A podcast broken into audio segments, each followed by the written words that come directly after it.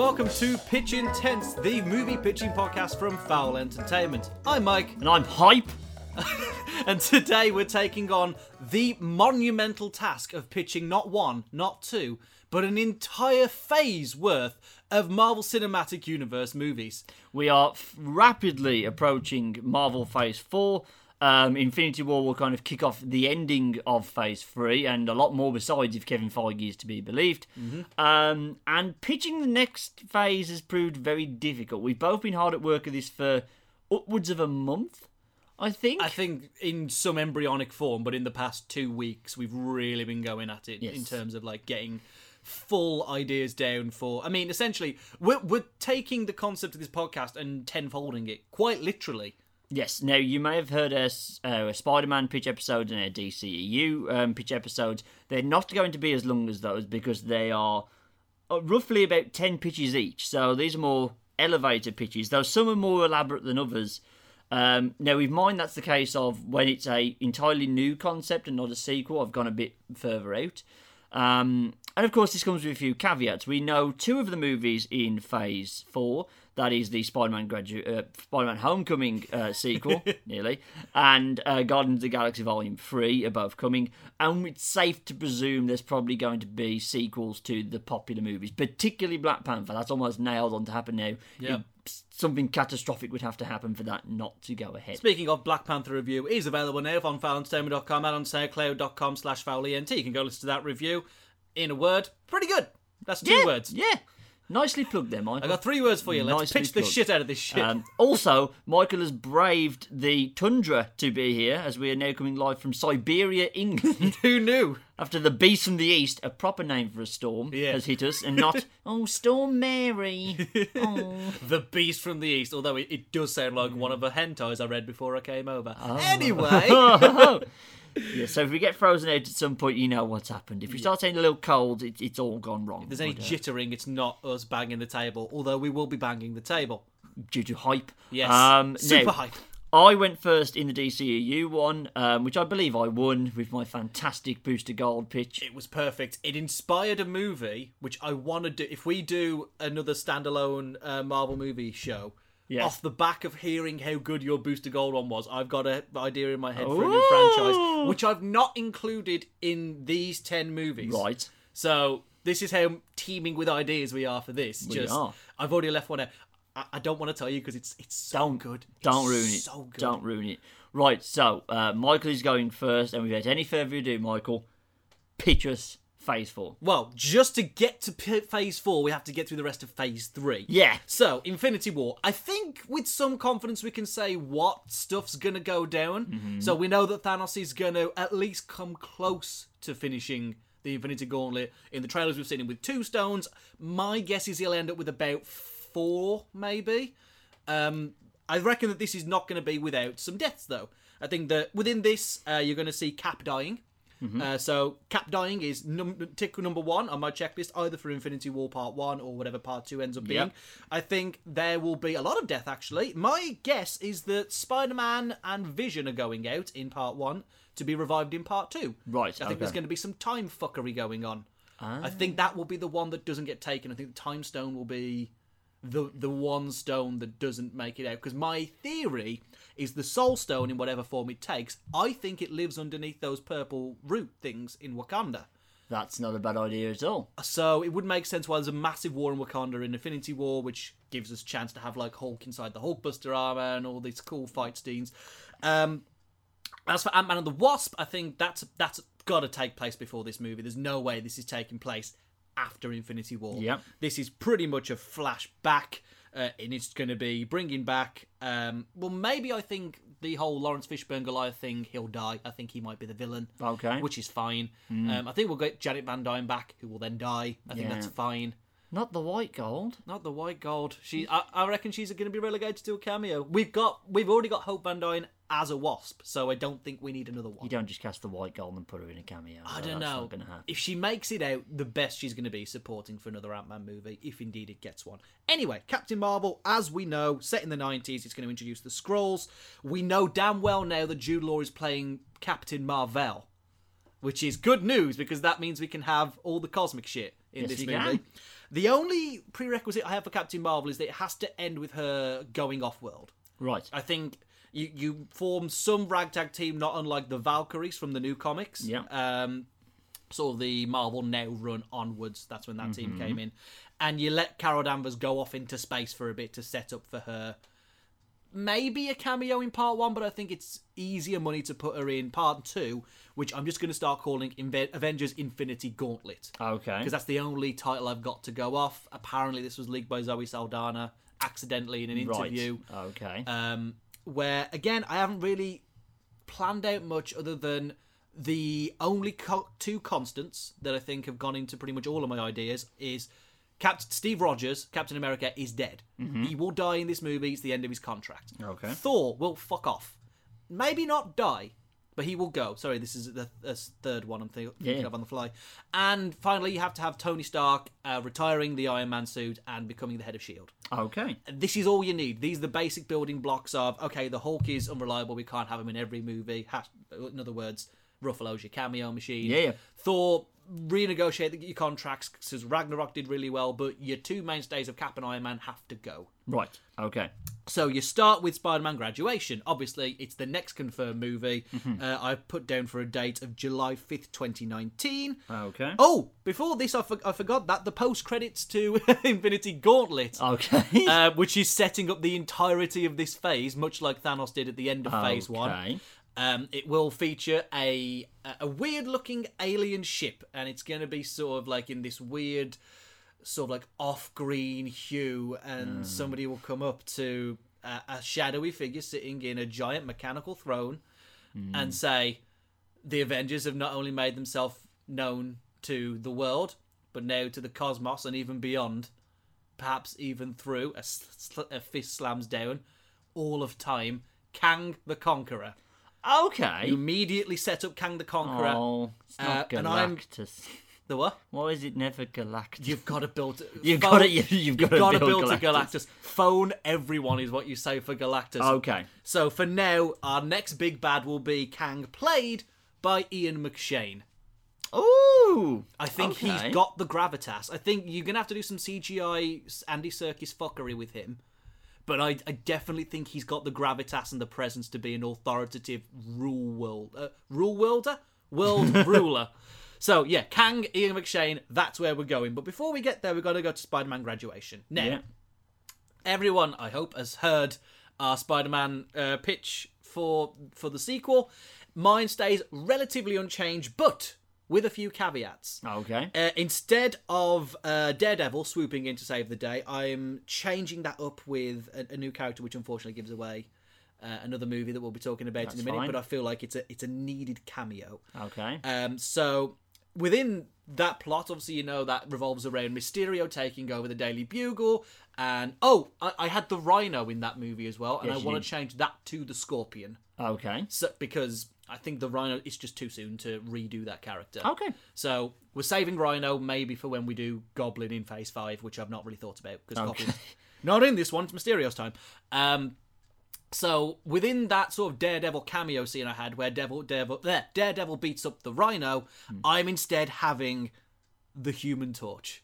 And and I think earlier on in the movie you need to introduce a, a, a guy called Johnny Yep. who's new to Spider-Man's class, worried about you know getting your work placements and doing well in the finals, and it's almost like this kid's appeared out of nowhere, and he seems a bit out of touch, Right. and it's it's for a very good reason. Dan. Okay.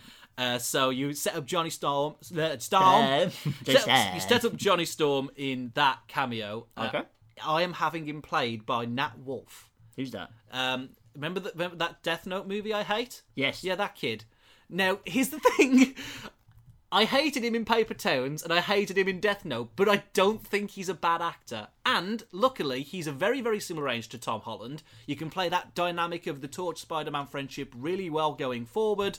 And I think you've got to invest in some younger acting talent. So Okay. I think he would make a decent younger version of Johnny Storm, and I think that's the emphasis you'll get as we get onto what we do with the Fantastic Four. Which, by the way, uh, our post-credit scene uh, changes from the reveal of Norman Osborn. Yep. Um, we keep Norman Osborn in, but only as a mid-credit stinger. Um, but of course, he's not being played by Kevin Spacey in this anymore. I, Uh-uh. He's tainted, so I'm replacing him with Jason Isaacs.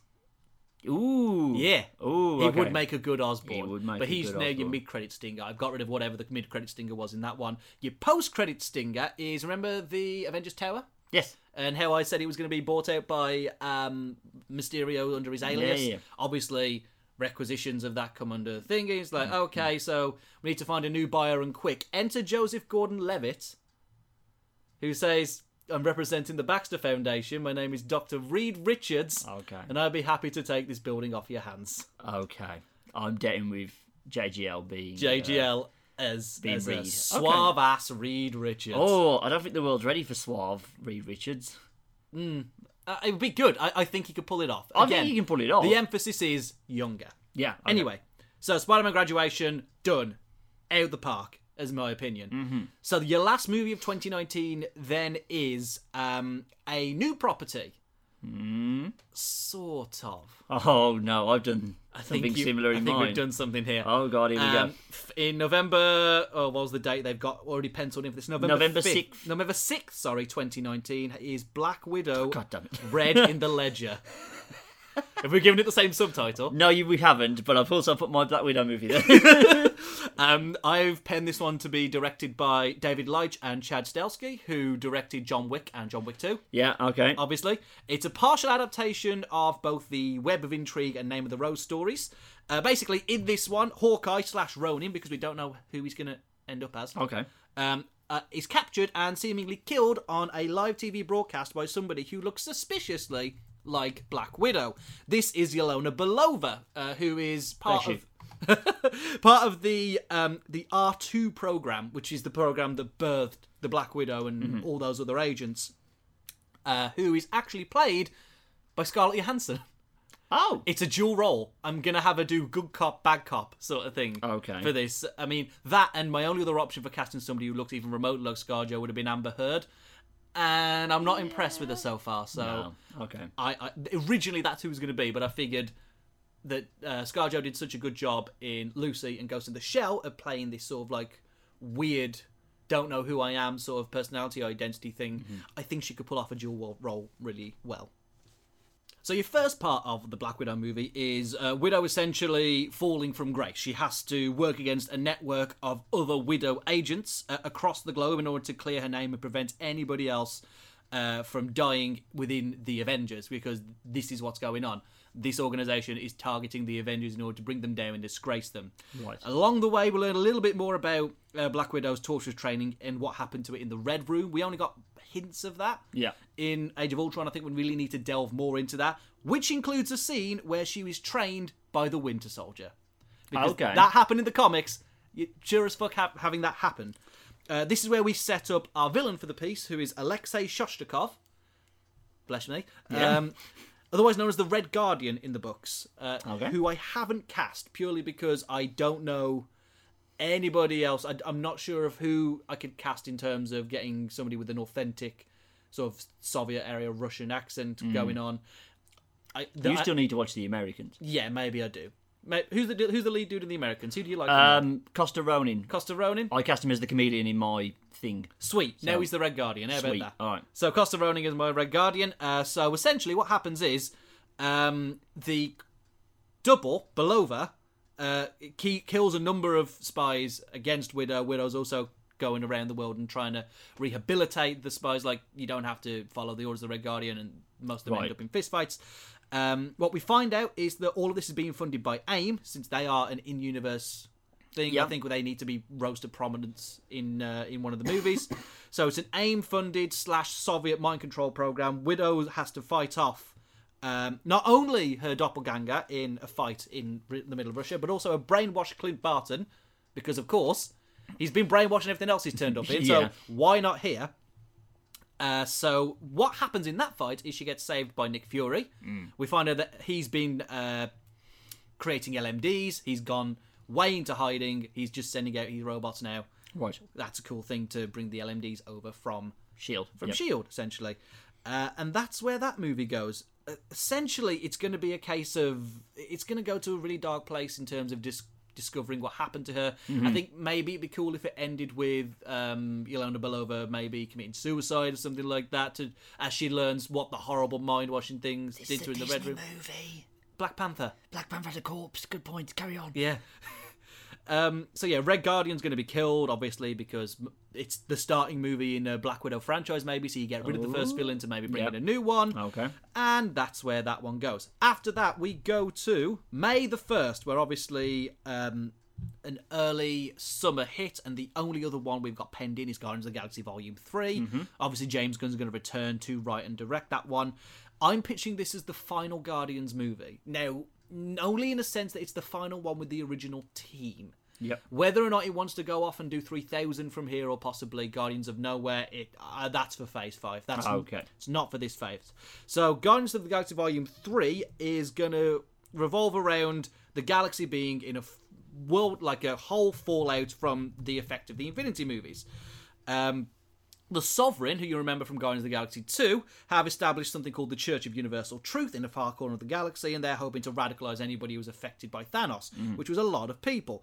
So, Guardians have now gone to Earth, done that stuff, and now they're coming back to deep space, back to nowhere to find everything is fucked. Right. So, um, there is a mysterious golden man calling himself Adam, who you will know as Adam Warlock, Yes. who I have picked Nathan Fillion to play. Oh, okay. You've gone the complete other route that I have. Well, I figured this is the thing. Guardians are still comedy movies, and The Sovereign were kind of funny in a way. Yeah. So I think it's only fitting that their perfect creation is still a little bit comedically flawed. Okay. Yeah. But Nathan Fillion is a is a dashing man, could pull off the the ripped muscles and chiseled jaw of Adam Warlock, and also I think when he's given a chance, if you've watched him in Castle, he can pull off a lot of sort of stoicism. He's really really good. Uh, so Adam essentially agrees to fight with the Guardians. Um, to you know, he turns on the Sovereign really early. Um, that's going to come up later on. Um, but as they return to nowhere, the Guardians cross paths uh, with somebody who has formed a team called the Guardians of the Galaxy, which is a bit odd. Turns out, in the absence of Guardians, another team has showed up Right. to sort of take their place, the Guardians of Nowhere, if you will, uh, being headed by somebody who appears in a post credits from another movie, Richard Ryder, aka Nova. I have to get him in here. I have to get Nova in, and I've picked Alexander Skarsgård for Nova Okay. purely because I wanted somebody who can do just from what we've seen in his other movies and even that Tarzan movie, which turned out pretty okay, mm-hmm.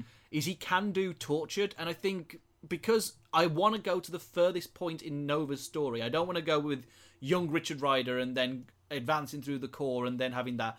My version of Richard Ryder essentially gets contacted by the Nova World Mind after Infinity Wars. This could be a post credits for anything after Gauntlet Right. saying Xandar has died, and with it, the Nova Force has got to be passed on to somebody who's worthy. You'll do. Yeah, essentially. I mean, you've got to have some contrivances within that. Okay. But Richard Ryder, Alexander Skarsgård, who's now shot off into space and left behind his adopted son. More on that later, Darren. Okay. I'll, Setup. I'll remember that. Also, within this team, uh, you have uh, Moondragon, uh, otherwise known as Kamaria. That's the the bald lady, isn't it? That is the bald lady. Ah. uh, who, if you'll remember, is actually Drax the Destroyer's long lost daughter. Oh yeah. Now, in this, in the movies, No. Drax. No, the thing is, the- what they were killed. Yeah. Um, so we're gonna have. Oh, sorry, I didn't tell you. Who's playing that? Millie Bobby Brown. Yeah. I needed a Stranger Things alum, and she's good at shaving her head. You needed a bald dude. Yeah. bald chick. A even. bald chick, even, and I think it worked really well with the age difference as well. We haven't had a child on this team, Yeah, so yeah, yeah. be some interesting dynamics there. So she's playing Drax's daughter, so she's going to have grey skin and potentially like some smaller red tattoos. Right. As well as like the black thing and the daggers, and it's going to be cool. She's being mentored by Phyla-Vell, otherwise known as Quasar, who I have tapped Emma Stone to play Okay. because I needed somebody who looks good in a cape and a bob cut. So Yeah, she can do that. yeah, she can do that. Also backed up on their team, you have Bug. Um, uh, again, if you've read the 2008 books, Bug comes into this really sort of like about midway. He's he's not that powerful. Is he a bug? He's a bug. He Ah. looks like a massive insect who I want Riz Ahmed to play. Okay.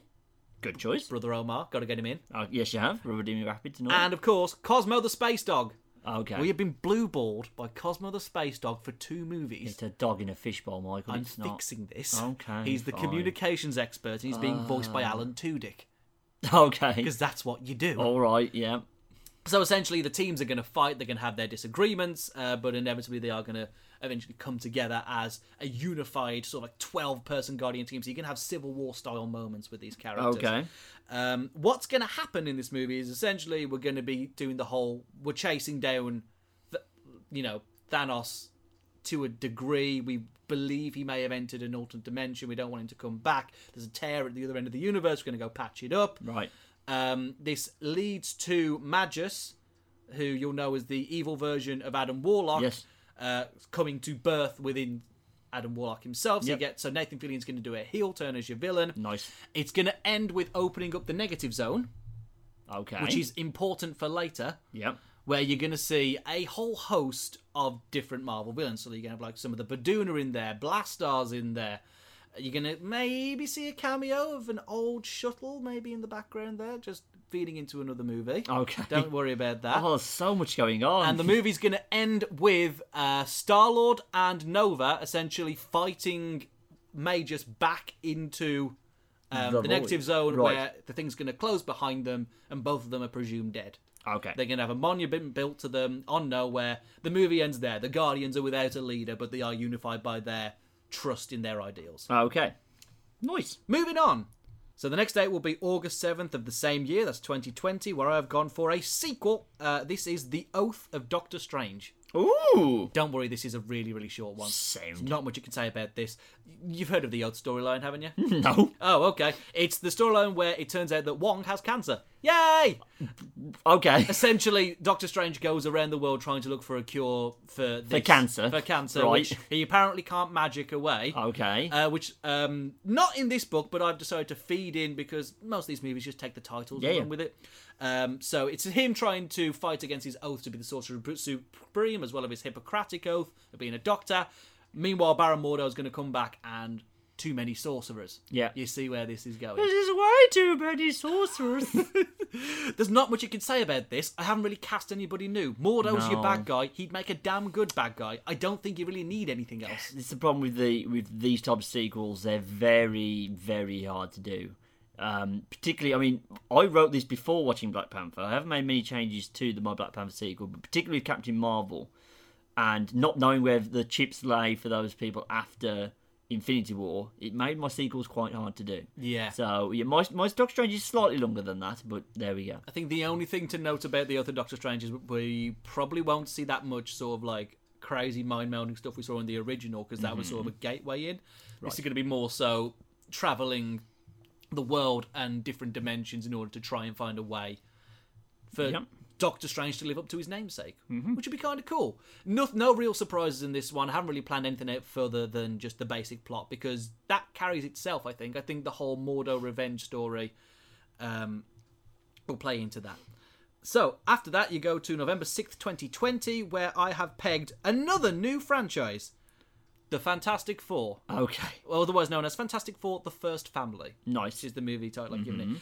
If this movie is not directed by Brad Bird, Something's gone horribly wrong. something horribly has wrong. gone horribly wrong. I don't know who's going to write it just yet. Uh, as you know, Joseph, Joseph Gordon-Levitt as Reed Richards, Nat Wolff as Johnny Storm. So what happens in mine? Oh, sorry, two more casting choices. Yeah, there is. You know of. Uh, my Sue Storm is being played by Ruby Rose, who was the silent assassin in uh, John Wick 2, the one who had to do all the uh, sign language. Remember that one? Oh yes, yes, yes, yes. Yes, yes. and my Ben Grimm, otherwise known as the Thing, being played by Pilou Asbæk. Uh, you might know him as Euron Greyjoy. Ooh, okay. Yeah. That's interesting. Ruby Rose is, is a hell of a left field choice. It is. She's all tatted up and stuff. She is all tatted up and Is that stuff. just Sue Storm? Again, I'm going younger. You are. Okay, no, it's it's a bold choice. I'm And into there's it. a good reason for this because I've kind of stolen a little bit of movie Bob thing. Just the start bit though. In fact, Movie Bob wrote probably the most perfect Fantastic Four picture there is, so Yeah. that's fine. One that didn't include Doom as well, which was amazing. I've ripped up someone else for one of my pictures as well, so it's fine. That's all right. So I've stolen the start bit. It takes place in '69. They get launched into space, and essentially, instead of getting hit by cosmic rays, uh, they are part of a test FTL spacecraft. So they've all volunteered. Um, essentially, they've snubbed one of their friends in order to get this gig, who isn't particularly angry. More on him later. Right. Um, they go into space. They try the fast and light thing. It essentially sends them into the negative zone, tying up that cameo they had in Guardians of the Galaxy Volume Three. Nice. Um, so what happens is when they eventually come back, as their DNA is altered, uh, they land in a present day Sokovia, Okay. which has now been named to the sovereign state of Latveria. Eh, You see what I'm doing here? eh, So they're rescued by a woman called Lucia von Bardem. I haven't cast. I don't know who the hell I'd do for that one. Carol Vorderman. Carol, Carol Vorderman. Perhaps not. Um, and they get taken to the court of Victor Von Doom, played by Javier Bardem. Yeah. Okay. So what I'm essentially setting up is that in the 60s, Reed and Doom were part of Sword. Mm-hmm. So this is before Shield, perhaps. Okay, Well, yeah. Sword the same time as Shield. Yeah, yeah. When they thought they were definitely going to be under attack from an extraterrestrial threat that didn't manifest until the 90s. Right. Okay. Um, as they didn't come back, Sword lost all of its funding and essentially destroyed Doom's career. He then had to move back to his home nation of Sokovia, where, of course, everything went to shit after Ultron, leading them in a sort of weird kind of hung parliament state. There was nobody left to take over, except for an enigmatic Victor Von Doom, who Okay. took over and essentially started the nation of Latveria. So, because Reed recognizes Doom, they instantly trust him. Eh, Uh, so what essentially happens there is that their reappearance is kind of a, a big event. Like that craft we launched in the '60s, it's back, and Nick Fury's like, we want it back. yeah. So he forms a new Howling Commandos led by the Winter Soldier because you have to set up the fact that Winter Soldier's taking up this Cap mantle. Yeah, yeah. So the more that he does, and I'm also kind of playing on the whole uh, Secret War style thing. You know, when Nick Fury took Avengers into Latveria and then brainwashed them to believe that they didn't go. Yeah. Taking that little element and having uh, Winter Soldier slash Bucky Barnes slash Captain America lead a team of new Howling Commandos into Latveria in order to reclaim the craft, um, along with Franklin Storm. Uh, essentially, the four are going to be mentored and manipulated by Doctor Doom into defending Latveria from the team of Secret Avengers. Um, and after realizing that who Doom is through a reconciliation with Franklin Storm, who's now aged horribly because he's an old ass man. He's like, "You've been gone for fifty years. Right. Where you know, I hope you're well and all this stuff." I'm picturing the knight from uh, Indiana Jones and the Last Crusade. Oh, that would actually be a good show if he was alive. Um, I'm, I'm guessing he's dead. I don't know. I would imagine so. So when the four kind of realise what's going on and they're being turned into a Latverian super team weapon, they turn on Doom, who sends them all into the negative zone using some magic and releases a sort of like B tier Fantastic Four villain known as Terminus in order to battle them. So they take them down as a family unit, and as they return to Latveria, Doom has already escaped, leaving just Lucia von Bardem, who attempts to kill them but fails and is captured by S.H.I.E.L.D. The movie ends with them going back to New York, buying the Baxter building, and going, The world is ready for a family of heroes. okay. Following on from that, in February 17th, I think I placed this one, mm-hmm. of 2021, we have a sequel. Again, sort of. Uh, this is Captain America Secret Wars, where we have multiple Captain Americas. More Oh. Captain Americas that you can shake a stick at, Darren. Uh, the official mantle has been taken over by Bucky Barnes. Okay. Sam Wilson is not happy with this and again has decided to call himself Captain America. Right. So we've already got sort of like a new civil war brewing. Right. But with the death of Captain America comes the death of an icon, and this has taken its toll not only on the Avengers and the teams beyond that, but also on the world. People are wondering what's happened to Steve Rogers, the man that they trusted. Mm-hmm. Why has a terrorist taken over the mantle of Captain America? Yeah. Why does he have a weird metal arm? I don't know. but with all that, people are essentially sort of rising up and wanted to take the mantle over themselves. Mm-hmm. The movie is very much a rivalry.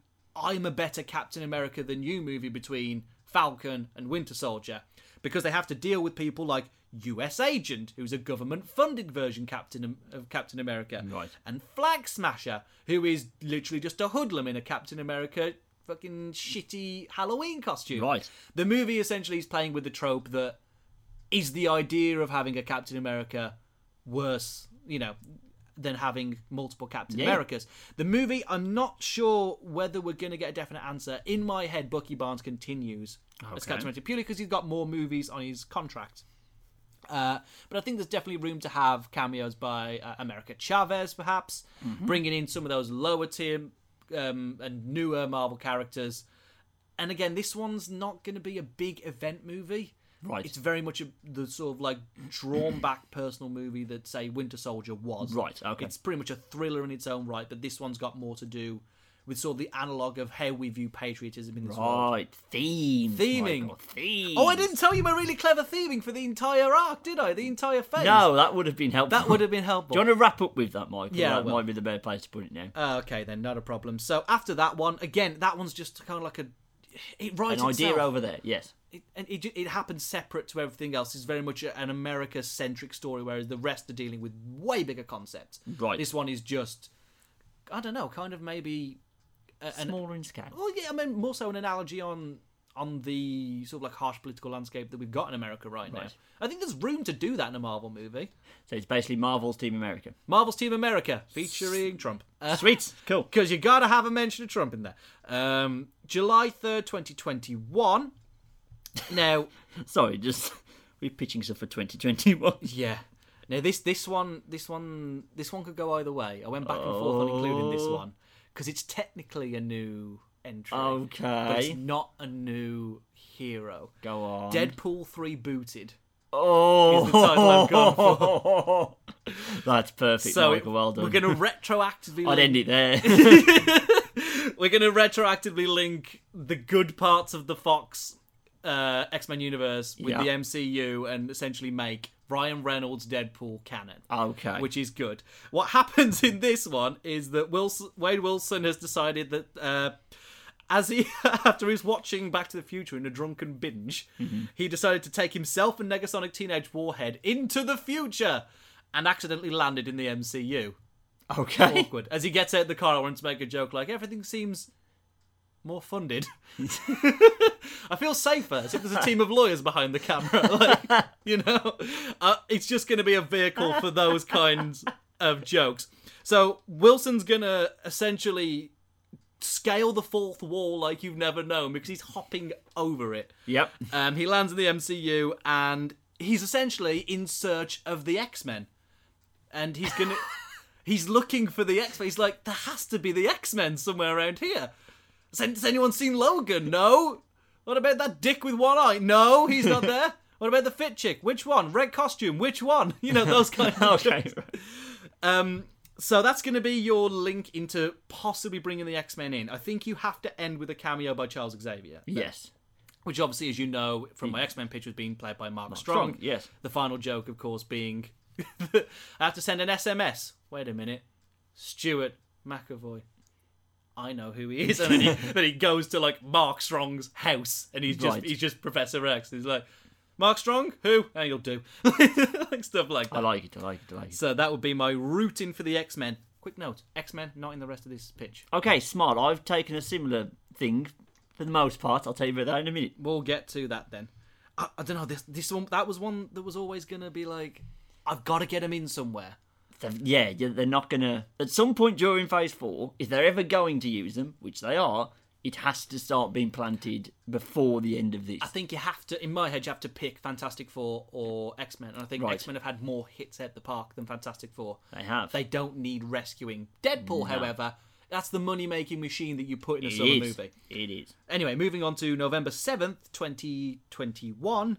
Another sequel, and again, this is this started out as just a footnote, but I've actually started thinking about this movie more and more after having recently watched Black Panther. Okay. So, Black Panther 2, otherwise known as Black Panther's Rage. I think that's what you got to call this movie. Uh, uh, you got to bring Ryan Coogler back. I think he did a really good Yep, job. I think he's a really fantastic director. Uh, but this is where you get him to do something that's a bit more complex than Black Panther. That's not just here's two incredibly buff, handsome dudes punching each other.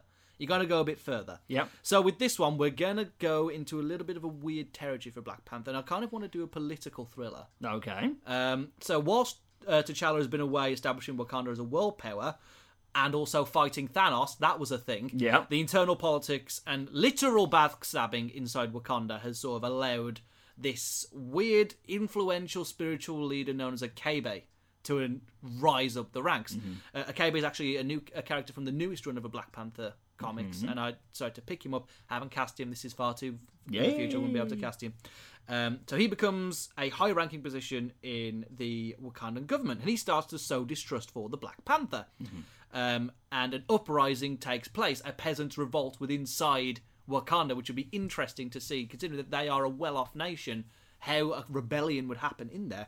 Obviously, this is all being uh, orchestrated by Akabe, who's obviously pretending he's got nothing to do with it, Yeah. doing the whole. Oh, what was the guy's name from Winter Soldier? Oh no, Which the guy old, from the old dude who who was Hydra all along. Oh, um, Alexander, Alexander, Pierce. Pierce. Yeah. That's it. He's doing the whole Alexander Pierce thing. Right. Um, You've which- not watched Game of Thrones, have you? No, You'll see some similarities with this pitch that you're making fair enough. with the high bastard sparrow. oh, We'll come to that later. Anyway, all of this revolt results in the death of Nakia, who is played by uh, Lupita Nyong'o. no! But not for long. Oh. Um, so she dies in battle by the hands of like a radicalized Dora Milaje. Essentially, they become sort of like spiritual warriors, which I think Okay. kind of cool. Uh, Akabe, in secret, resurrects Nakia because he is a sort of like dark magic priest. Right. He's capable of doing this. Voodoo dude. And resurrects her as the assassin Malice and has her attack Black Panther. So T'Challa's over there trying to establish the Wakandan uh, embassy Yes. in America with Malice trying to kill him. So it's it's this whole thing where Black Panther is pretty much not fish out not fish out of water, not like coming to America, that'd be weird, but like in the sense that he's he's away from home and everything is going to shit. Right. Absolutely everything. Um, which allows Akabe to essentially supersede him and become the high priest of Wakanda. I think he would somebody who would want to get rid of a monarchy. Uh, within this, though, he's also trying to summon Mephisto. oh, yeah. as you do. Well, I figured that if we're not going to get Mephisto in a Doctor Strange movie, where we really don't need him in the Oath of Doctor Strange, I Yeah. think maybe it'd be interesting to have Mephisto as sort of originating as a Wakandan sort of like devil. As Okay, such. yeah, yeah, yeah. And then, but upon Black Panther's return, it, all the stuff goes up in there. However, in the meantime, whilst the KB is doing this whole Bad. sort of like bad stuff, Yeah. Mm-hmm. ascending the Iron Throne, if you will. Shuri's the one that's going to try and take him down in secret by assuming a new identity in a Batman style role, sort of like secret vigilante, second double life thing, as the White Tiger. Ah, Ooh, I like that, Michael. Well done. So that's where that's going. Okay, we're nearly there, Darren. Lovely. I promise you. Um, May t- uh, 2022. We don't have dates for these. We just know they're coming. Um, you got to do the Nova movie. I've already set it up. Uh, but my take on the Nova movies, you don't do a Richard Rider origin story, and you don't do um, a Sam Alexander origin story. You do both, Oh, ho, ho. sort of. Uh, so it follows directly on from the events of Guardians of the Galaxy 3. Richard Rider is fighting to escape the negative zone against a horde of baddies, which include Magus, Blastaar, Terminus, Annihilus is in there as well. Who's Right. that's coming? That's like maybe Phase Five sort of Ah, stuff. okay. Um, meanwhile, his adopted son Sam Alexander, who's the new Nova, uh, gets summoned by Uatu the Watcher, who's obviously Stan the Man uh, and is gifted with the power of the Black Nova helmet. So whilst uh, you've got also with cameos from Star Lord because he not dead, he not dead, y'all, he, fine. not dead, he fine. Uh, whilst Nova's trying to escape the negative zone and re- reconnect with his son and trying to get back that barrier, his adopted son is journeying across space and taking in the cosmos firsthand. So he gets to sort of like the the child Star Lord story that we didn't see in Guardians Yeah. One being played out as you have this whole sort of like master and uh, master and I don't know. Commander. No, I was going to say apprentice Oh. relationship between U- Uatu and uh, Sam Alexander's Nova. I don't know who the villain is. I, I, I don't know. There- There's there is plenty one. going on. I'm pretty sure the universe is the villain. Yeah. Because you know they're the last two. Rem- there was only one remaining Nova at the at the time of Guardians of the Galaxy Volume 3 Now there's two. That's dangerous. Right. So okay. I'm, I'm there's probably some like C tier things you can get for Sam Alexander to fight. Meanwhile, the negative zone is the villain for Richard Rider. After that, um, so it, within Nova, essentially, what's going to happen is you find out Thanos ain't dead. Oh. Mm, sort of. Thanos has ended up in something called the Cancerverse, um, and is trying to break free. Okay. Richard Rider and Sam Alexander, the two Novas, are going to seal up that gap.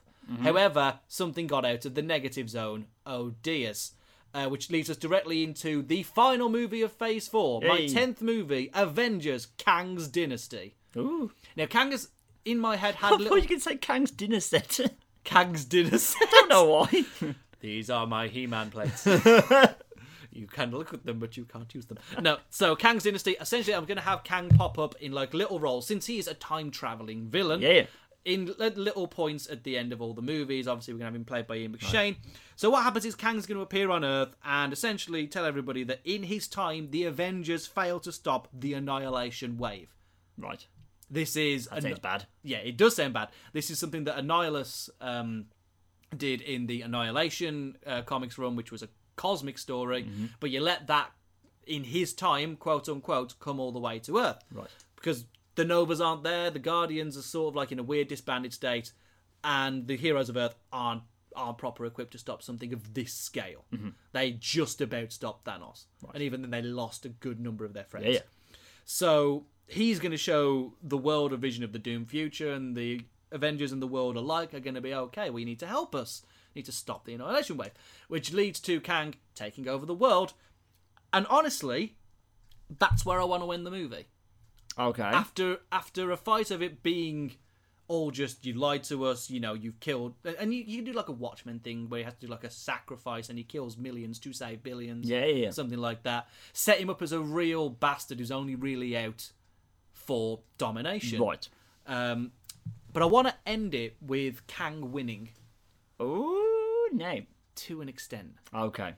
Now, I want him to win, and I want him to have taken over the Earth, but I want to end the the Phase Four. I want to end it with a setup for Phase Five, and obviously you've got to do this. We're ten movies deep, and we've done something as as world changing as letting a villain win. Yes. So you've got to do something equally as big to establish a new status quo, which is why, which is why I want I want Scarlet Witch to make it through this, and I want Elizabeth Olsen to, to stay on board, Yeah. so that she can start amplifying her powers.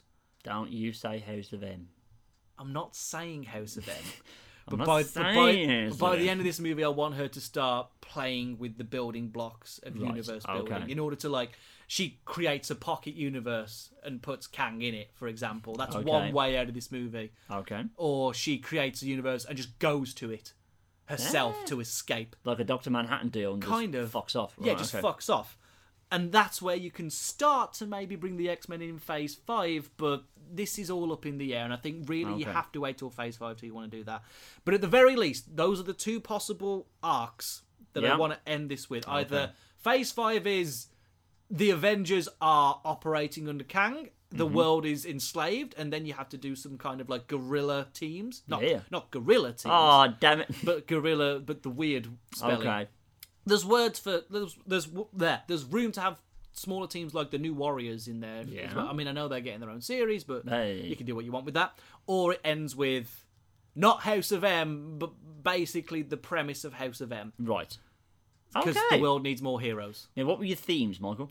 uh, my theme for the entire arc and because they all the phases have their own little title don't they so phase one had like avengers assemble Yeah. if you notice that phase two was basically things from the past coming back to haunt you Yes. which is interesting. Uh, phase three seems to be sort of, I don't know, some cosmic doom shit coming. Yeah. Phase four, I had two words to describe the entire thing, which was Avengers vulnerable. Because essentially, they're all there's all there's room for failure in every single one of these movies. Spider-Man's shown that he's you know can have the people turned against him, which is why he's feared and he's fearful of being attacked by Thanos. Black Widow gets completely disgraced and has to go back underground at the end Yeah. of her movie, so she's no longer in the public eye. The Guardians of the Galaxy are left without a leader, mm-hmm. and the Nova Force is seemingly gone from the universe. Doctor Strange might not even save Wong in his movie. Yeah. I think there's room to kill off Wong, who you might not even complete his Hippocratic Oath. Mm-hmm. Fantastic Four is kind of the outlier, Yeah, yeah, yeah. and that's quite hopeful Right. but you know it's their first movie. Captain America has this whole is the state of the of America as safe as the state of the world. Who who is Captain America to anybody? Yeah. Is is Captain America an ideal? It's surely going to cast doubt amongst the two people calling themselves Captain America. Deadpool again, a bit of an outlier. Black Panther's own country is turned against him. Nova ends with failing his mission, and potentially we end in a position where the Avengers have lost to a supervillain, mm-hmm. which sets it up for whatever comes in five, whether that be the X Men, whether that be um, Silver Surfer and the Heralds of Galactus. Yeah. For them to be a phone everybody moment. Yeah, yeah. So yeah, a bit of a dour note to end on, but I think it's something that's risk taking Yeah. And new, and that's what I set out to do. Is every one of these stories is giving you something new. That's a very good point. What you've done there is make the Empire Strikes Back of phases. Yep. Which is a whole new level of Empire Strike Backness. Right. Well done, where the entire fucking phases are down. That's good. I liked it. I liked it a lot. Um, thankfully, didn't go near my two kind of real big new IPs, which is good. There were a lot to choose from. There really were. See, I was a bit limited. Um, now, what you've done is, as you always do, Michael, you've operated with freedom, and yet I've put restraints on myself. Fair enough. Um, which I'll go into now, but I did very much like that, Michael. Thank you. Right. Here comes the fight back. Now, again, there's some prelude. Uh, I haven't gone into depth of any movie other than Infinity War Part 2, which, if it's true, is going to be called Infinity Gauntlet. That's fine. Yeah. I'll address one of the elephants in the room. Fantastic Four, nowhere to be seen. Fair enough. I tried to put them in there, but it just didn't quite work for me. I thought the Fantastic Four brand is too damaged at the moment, even for Marvel to fix it. Because to the, I just think to the layperson who's not like, well, anything Marvel does is amazing. It must be fantastic. Eh? They've uh, they've had three Fantastic Four movies, all of which have sucked. So I would go a backdoor route, and I tried to write a Silver Surfer movie. That makes sense. And have the Fantastic Four appear in that, and that's how you get them in because they have to be in at some point. It's a Fantastic fucking Four, and that would have been my Silver Surfer. I would have stuck with my dream casting from a couple of months ago now, which was um, completely forgotten his name. Keanu Reeves would have been my Silver Surfer. That would still be cool, admittedly. That would be. Um, so there's that. Deadpool again didn't bother. X Men. Um, right.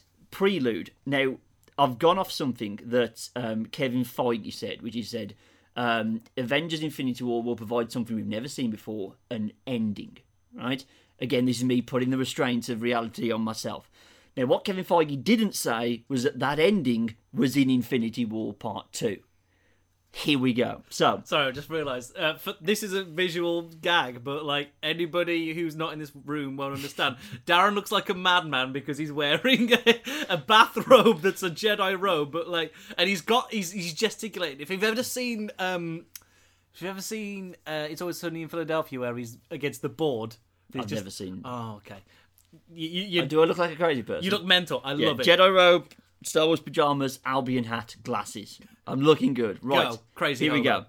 The end of Infinity War Part 2. The world is saved. There's been a few casualties. Bucky has gone down. Vision's gone down. Wow, Bucky. Four is four. Uh, the Fury has gone down. Cap and Thor have been beaten so badly they have been put into cryo sleep in Wakanda. Right? They are beaten senseless, but they're not dead. This is Infinity War or um, Infinity Gauntlet? War Part Infinity Gauntlet. Okay, Right. But as Thanos is dying, dying? dying. As Thanos is dying, he only goes and pulls the fucking Ozymandias on us and says, Right, you may have beaten me, but. Right, he's saying this in front of Tony Stark, Stephen Strange, T'Challa, and Peter Quill. That's the only four people in the room, right? Oh, nice. and he says, Right, in bringing the Infinity Gems together, I have already started the chain reaction. Um, though I may not be able to view it, I die knowing my purpose has been fulfilled. Your world, your entire universe will end. You merely succeeded in delaying my victory. Because when the gauntlet can no longer contain the power of the Infinity Gems, death will come for you all. Thanos goes down. Thanos is dead, but fuck. In the post credit scene, Tony tells um, the rest that heard Thanos' uh, message. So again, Black Panther, um, Black Panther, Doctor Strange, and Star Lord, that Thanos was right. The known universe is imploding, right? With Earth and the Gauntlet at the center of it all. So literally, he scanned the universe and it is shrinking back to a single point, right? Nice. He estimates they only have a few years to find an answer, or the world will be swallowed whole. Oh my god. That's my fucking setup. Oh. Here we go. Right, 2019, Spider Man graduation. Yep. We've got to take a bit of a low road on this one. Um, it's a two word thing. It simply says, my pitch. I accept fully that your pitch was better than mine. But for reasons that will become later clear, I couldn't use your pitch That's and had enough. to go with mine. Uh, if you don't know, go listen to that. It's got Kraven, it's got the Scorpion, it's got Kingpin. It's great. Uh, right. November 6th, 2019, Black Widow. Haven't gone with the subtitle. Fair enough. Just called Black Widow. Um, and we see Black Widow, um, played by Scarlett Johansson, uh, is shown bringing Justin Hammer, we're getting Sam Rockwell back, um, to the raft. He's just bringing him in as a prisoner. Um, he had escaped prison, the one we see him in in the How to the King um, uh, extra movie, which they don't do anymore. No, I'm a bit annoyed about that. Um, but he was recaptured. Now at the facility, Natasha finds a few agents, um, all of whom uh, have come back into like the Shield fold over the years. They are Agent Thirty Seven, played by Emily VanCamp. Uh, Maria Hill, played by Colby Smulders. Uh, Mockingbird, so Agent Palicki from Agents of Shield, and uh, Abigail Brand, new character played by Zoe Kravitz. Oh, yes. The, Right. The, the head of sword. Yes, Yes. the head of sword. Um, they reminisce about training. Um, I will point out she's not the head of sword; she's just an agent at this point. You've just okay. You've just taken. yeah. you- You've introduced the character, which is good. Um, they reminisce about training. Sorry, I just forgot something I need to point out. You did a lot of comics research. I did exactly zero comic book research. Oh, okay, These cool. are all basically just stories I made up, with the exception of one. Cool. Um, and they decide to go down to the trophy room in the raft. This is basically just filled full of fun Easter eggs of, of Marvel villains and like their weapons and their armor and stuff like that. Um, we then cut outside and we see a stealth plane um, in high Earth orbit over the raft with people jumping out and base jumping out of it. Uh, they dive into the water, cloaking just before they hit the water. Uh, they cut into the raft and start to penetrate the building, and we're just seeing this tactical team go in, killing dudes as they go. Um, they reach the main guard hall of the raft, and a man in a skull like mask um, dances through people with a sword, just fucking murders the whole um, thing. Um, he's also firing a semi automatic pistol with the other hand, right? he takes over the computers of the raft. Um, the screens, all the screens around the prison, including the one in the trophy room, switch to show the man in a skull mask, and he says, I am the Taskmaster. Nice. I fucking love Taskmaster, and why they haven't used him on Agents of S.H.I.E.L.D. is beyond me. Agents of so S.H.I.E.L.D. good. dealing with the guy that trains all of the goons for all the other villains is so just like that just makes all the sense in the world. I can't understand why they haven't done it. I'll do one better and put him in my movie. He's played by Dacre Montgomery, so Hmm. the Red Power Ranger, Sorry, I got a mouthful of coke. That's fucking genius. right? Because I wanted, I wanted a good-looking dude who's just fit as fuck, and I went with him.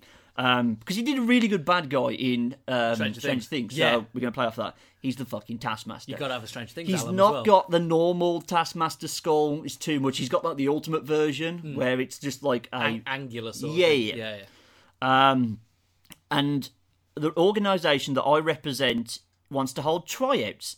This facility contains the best of the worst. The people Shield wanted the world to forget. Sword wants to rectify this terrible mistake. We are offering freedom and infamy for anybody who has the metal to be on the top deck in two hours. Here's your first and only helping hand. Hit a button, all the doors in the raft open, and the prisoners break the fuck out. They- you've made a raid movie. I've made a raid movie. this would be directed by Gareth Evans, who directed the fucking raid. Nice. It's the raid with an all-female Agents of Shield Oh. fucking thing. That's my pitch. That's right. awesome. So they attack all the guards.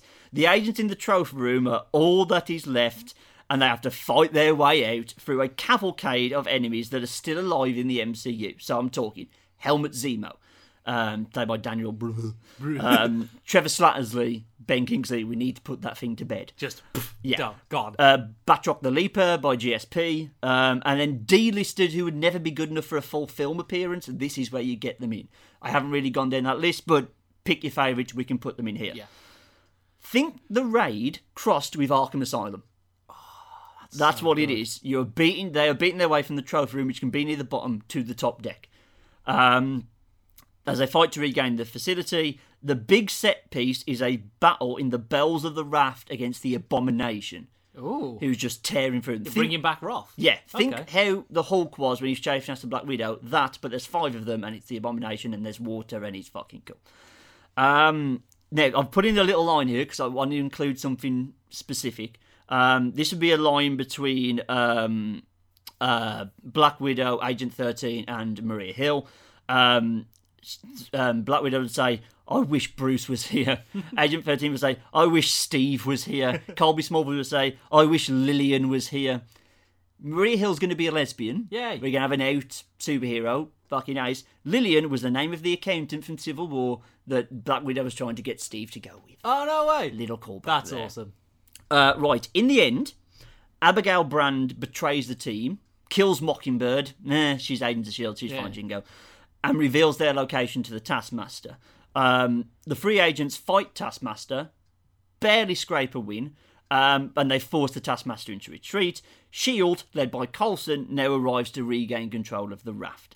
So, again, it's a lot more action heavy than I need to read a script out there. There's Yeah. a lot of chance of fighting their way up this fucking thing. Yeah. Post credit, Taskmaster reveals the man he was working for, General Thunderbolt Ross. Oh, cool. And Thunderbolt says, Did you extract the target? And Taskmaster then reveals the abomination in a storage crate, adding, We did it with minimal casualties and exposure. And Thunderbolt just says, This is the final piece of the puzzle. That's your movie. Ooh, Right, we roll into that a- 2020. a little uh, RH there. We roll into 2020. Michael, you remember that I told you I had one pitch that almost drove me insane. Yeah. that I had to rewrite two times. There is a complete, full, 18 paragraph version of this movie that's got the same basic structure but is completely tonally different. If this movie was made, this would be the most unique movie Disney has ever made, the most un Disney movie Disney has ever made, and yeah, just the weirdest entry in the MCU by a country mile Yeah. hear me out. I'm not even going to. Right, it's called. I don't even know you'll know this. It's called MI13. MI thirteen. I'm glad. Here we Okay. go. Right. Oh, I'm in. my god. I'm in. Right. Open on an interview in a British office. Right. Office. Office. Um, British. is- so, what do you feel you can bring to this job, Mr. Badia? Um, the guy he's talking to, played by Dev Patel, says, Well, I feel my track record speaks for itself. I'm efficient in IT and website management, uh, and I'm a real people pleaser. Uh, and the guy that's interviewing him says, uh, I'm afraid to have to do more than that. So Dane, who uh, Dev Patel is playing, uh, roots around in his bag and pulls out a black blade. So this is like, do you know the, the black lightsaber? Yeah. Picture that. Nice. Um, The dark saber, you mean? yeah, Yeah. pulls that out. Um, there's a blinding white light around it, and the guy interviewing him just like scribbles it down on a piece of paper and like ticks and says, um, "Okay, and are you competent with Twitter?" Jane looks confused until the interviewer goes, "I'm only joking. Me and your dad go way back. Welcome to MI13. Get ready to change the world." Flash forward to six months later, and Dane is looking bored at a desk with a computer in front of him. Um, he has like a white shirt and tie on, um, and he has his black knight armor hung behind him. He's playing the Black Knight, Yeah. who is someone from Marvel's history. Um, he's playing a guy called I can't remember his actual real name. It's Dane something. He's a white dude. Didn't want that. Wanted Dev Patel, so he's um, Dane Padilla. Yeah. Um, yeah. So you see that like hung on like a coat rack in the background with his um, sword in like an umbrella stand. Yeah. Um, and uh, oh, sorry, I've lost my place. Do do do do do. Where was I reading from? There it is. Um, and we get introduced to the office darling Brian Braddock, uh, played by Taron Egerton, nice. um, who is basically the jock of the office. Uh, if you don't know, that's Captain Britain. Um, they share a cubicle, and we see a little bit of off, uh, office bullying between the two. Um, and basically, this is the setup for this movie. It is a British office style MCU movie.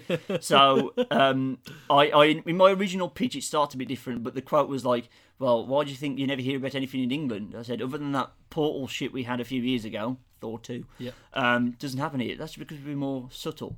And this is basically the UK branch of government that deals with supernatural stuff, and it's just a bit boring. the UK Shield, basically. Yeah, and it's essentially, boring. and it's the office. Um, so we join Dane on like really mundane missions, like he's dealing with like, that low a tier. pun? No, no, no. Ah! um, he's dealing with like low tier supernatural threats like fairies and trolls and like geese with teeth and stuff like that. really boring stuff. And we gradually introduce the rest of the cast. This includes middle management type Merlin. he's the Merlin, but he's basically just, Yeah. yeah, just a browbeaten middle manager, Brilliant. played by T Dot. Nice. Yes. Was originally going to be Daniel Craig in the other version, Yeah. which I may one day talk about. But yeah, T wanted, Dalton's more whimsical. I got like T. Dot. Um, Office Hardman, Union Jack, played by Paul Anderson. Nice. Um, That's a good so one. I like he's um, oh, what's his name? I like Union Jack. He's uh, he's from Peaky Blinders. Yeah, yeah, yeah, I He's- know. I can't remember his name now, but him. Um, yeah, the original Union Jack was actually in the first Captain America. He was the British dude, Mm-hmm. um, and this is just his grandson. Uh, Secretary Megan Pusano, played by Natalie Dormer. Uh, she's got magic powers and she's a gypsy. Mm-hmm. Uh, and new intern, Dr. Faiza Hussein, played by Freida Pinto, who was the girl in Slumdog Millionaire opposite Dev Patel. Oh, sweet. Awesome. Um, she's got the full hijab and everything. Um, she, um, her and um, so Dane and Brian awkwardly try to flirt with her um, until an actual large-scale attack happens in London, uh, where Morgan Le Fay, so Morgana Le Fay, I know that one. played by Lena Headey, um, is leading an army of vampires nice. and just attacking London. This is the first time a major incident is happening in the UK, and they were like, "What the fuck do we do?" um, so I like how you got Union Jack in there. That's awesome. Oh, but it, yeah, I had to. Um, so Dane, Brian, and Faiza are sent out on a lead for notorious vampire snitch Morbius. I've got Morbius played by Julian Barratt. I've not gone Morbius the living vampire. Oh, he's so emo and full of um, angst and, Yeah. and depth. No, he's just he's just Julian Barratt. Morbius and Julian Yeah. Barratt. Um, who is being tailed by an M13 deep cover agent. Um, we don't know who this is, but it's like, right, our agent's got a lead, you need to go and find him. He's going to know what the vampires are up to. We need to figure this out. The rest of MI13 is scrambled to actually go and deal with it, but these are low level people. You just go and deal with this little thing. Um, so we get some really crap tailing in the official Ford Mondeo of the M13. They're just like driving round trying to catch him. It was think a bit like Snatch in that level of just Yeah. like mundane, a bit hot fuzz as well, just quite crap. Oh, it's so. Um, I would, I, if ever Edgar Wright was going to come back and and do a movie for Marvel, This would be it. This would be it. Um, they try and corner Morbius, but get outnumbered by vampires quickly. Uh, Brian reveals that he's a coward, so we've not gone full Captain Britain. Captain Britain's just full of bravado. He's actually a bit of a pillock um, and quite stupid. Um, this is when the deep cover agent sweeps in to save the day, and it's fucking Blade. oh shit. I didn't know this. Blade is actually British in the comic books. He's not American. Oh, okay. So I was like, well, I can't not have fucking Blade, then can I? Yeah. Originally, he was going to be Daniel Kaluuya, oh, that would have been. but then he turned up in Black Panther. Yeah. I went, well, you just fuck yourself there. Yeah. So I went, fuck it. Okay, it's John Boyega. John Boyega is playing Blade. Yep. That's my life now. I'm okay with that. um, that that yeah, that works. yeah, Morbius is scared shitless, but reveals that Morgana has already found her target. It was Merlin. They have to race across to the headquarters again, um, and they walk into HQ, and Merlin's just stood there. Everything else is trash, but Merlin's just stood there and like, the fuck, he's looking fine. Until Captain Britain walks through him, turns out Merlin's dead, and he's a ghost now. Um, and Merlin's like, yeah, I died 30 minutes ago. Too late. Um, he hasn't died My because body's over there. Cut to a body's like flies around it. right. So he hasn't died because he's not of this earth. And um, you have Merlin earlier on in the movie say that doctor in America can control magic. I am magic. So he's not of this earth. He's from an alternative universe. um, so Morgana took some of his power, and she will soon become immortal like he is, basically. Um, they mourn him with a crappy office party with his ghost still there. and decide they need to become a badass team for once to take down Morgana Le Fay. This is where we get a finale of the M13, MI13 agents taking on the vampire hordes in Morgana's castle. Um, all with Merlin trying to middle manage in his ghost form, like a boring Obi Wan Kenobi. um, like, oh, think of the paperwork you have to do. um, so think like we see some cool scenes. Think the Black Knight and Blade back to back, swords in hands, fighting off the things. Um, Paul Anderson doing Paul Anderson things. Uh, they defeat Morgana. It's all over. Post credits. Um, we see the team back at their desks awaiting an American expert that's going to be debriefing them. And there's lots of digs at Americans being stupid and all this stuff. A bit of needle for the Americans when Doctor Strange sweeps in. Nice. And there's stunned silence before Brian goes, Oh, end. Michael, you cannot. I cannot tell you how many revisions that went through. That was pretty rad. Because I wrote it as like a normal action comedy type of thing, but I was like, no, it's not unique enough. We need to make an office. Britain wouldn't have proper action movies. We'd do a bit differently. So there's a different version of that. I'll tell you about it one day. We're moving on. cool. Guardians of the Galaxy Volume 3 landing August 7th, 2020. Um, I need to turn my sound back on for reasons that will become clear in a second. Okay. Um, upon returning to space following Infinity War, um, Peter Quill knows the universe is in danger of ending. and is slowly decreasing in size. Um, so he and the Guardians join the Nova Corps in an attempt to evacuate every inhabited planet, with everyone leaving for Earth or the surrounding planets, depending on their biology needs. Yeah. Um, however, their progress is being inhibited by the Sovereign, led by Ayesha, who are taking advantage of the chaos to wage war on several planets in the name of a galactic conquest. Overly confident that their superior race will figure out a way to stop the apocalypse. Like that's a secondary concern. We're just going to, you know, strike while the iron's hot. Yeah. Uh, during a rescue mission alongside the Nova Corps, um, on a planet being attacked by the Sovereign, Rocket and Groot sneak aboard a capital sti- ship and steal a heavily guarded cocoon. Um, the thing hatches on the Milano, and a man emerges. Um, and he asks who they are, which is like the running gag that no one knows who they are and always has to be asked. Uh, and he announces himself as Adam. And I have got some casting. And his name is John C. See, I went the complete other way. Fucking hell. I've gone with Johnny Boy. Big Match John, Johnny Workrate He's Adam is Warlock. going to be Adam Warlock. Jesus. That was my choice. I was like, Adam Warlock is meant to be the perfect human being. Who is the perfect human being? Oh, it's John Cena. Okay, cool. If we can't get him as Superman, we're gonna have He's him. boring. He wins all the time. He's not boring anymore. He's finally got. He's got past that. He's awesome now, and he's really funny. Like every movie I've seen him in his cameos, he's really good. So, John Cena is You know my Adam Warlock. Fucking meme that's going around where he's like, he puts his head through a green screen. He says, "Are you sure about that?" In my in my head, that's what he does in the cocoon. Yes, yes to As that. he's hatching. Yes to all. So yes, John Cena is my Adam Warlock. Rocket is suspicious of him, but Adam seems like a good dude. So the rest of them just take they just take pity on him basically. Um, Peter begins to bond with Adam, uh, much to the annoyance of Gamora and Rocket. Um, however, during a rescue mission on a planet being attacked by the Sovereign, Adam just disappears. Rocket's like he's a spy. How else would the Sovereign know we we're here if he wasn't a spy? Um, and you know, the second that he disappears, there is a massive strike on the planet, and like it's chaos now. The Sovereign haven't just like measly attacked it; they've basically blown up the planet. Oh shit! What the hell? Um, this kind of splinters the group when Adam returns, and some take his side, some don't. It splinters the group, but it is eventually revealed that Adam, in his Magus identity, was unwittingly aiding his sister, um, with Ayesha being able to like recall him at the right moment. Um, and leaving him with the Guardian so he can act as like a clueless double agent. He doesn't know what he's doing. He's feeding her information when he comes back. To So instead of it being like a Jekyll and Hyde sort of situation, it's to him, it's like. Uh, it's like entering a different state going Yeah. into Magus. Okay. Yeah, yeah. Well, we've gone with very similar movies, but in different ways. I quite like this. Yes, we have. Um, so he's once it's revealed that he's the one doing this, he was the massive attack on the planet. It, it going supernova was him. Um, he feels guilt about what he's done, but Adam can't escape the control of his sister. He leaves, resigned to his fate as just a weapon for his sister. Um, but his sister turns him into Magus to reveal where the Guardians are taking all the evacuees. Ayesha believe that they are actually trying to form an army against the Sovereign, not evacuating people, so launches her entire fleet in pursuit, and we get something we've never had in the MCU a fucking space battle. That would be cool. Um, Adam is eventually able to overcome his sister's control and help defeat her. Wanting to repent, Peter suggests that Adam comes with them to Earth to try and save the universe. Guardians is done. I like it. Right, November 2020.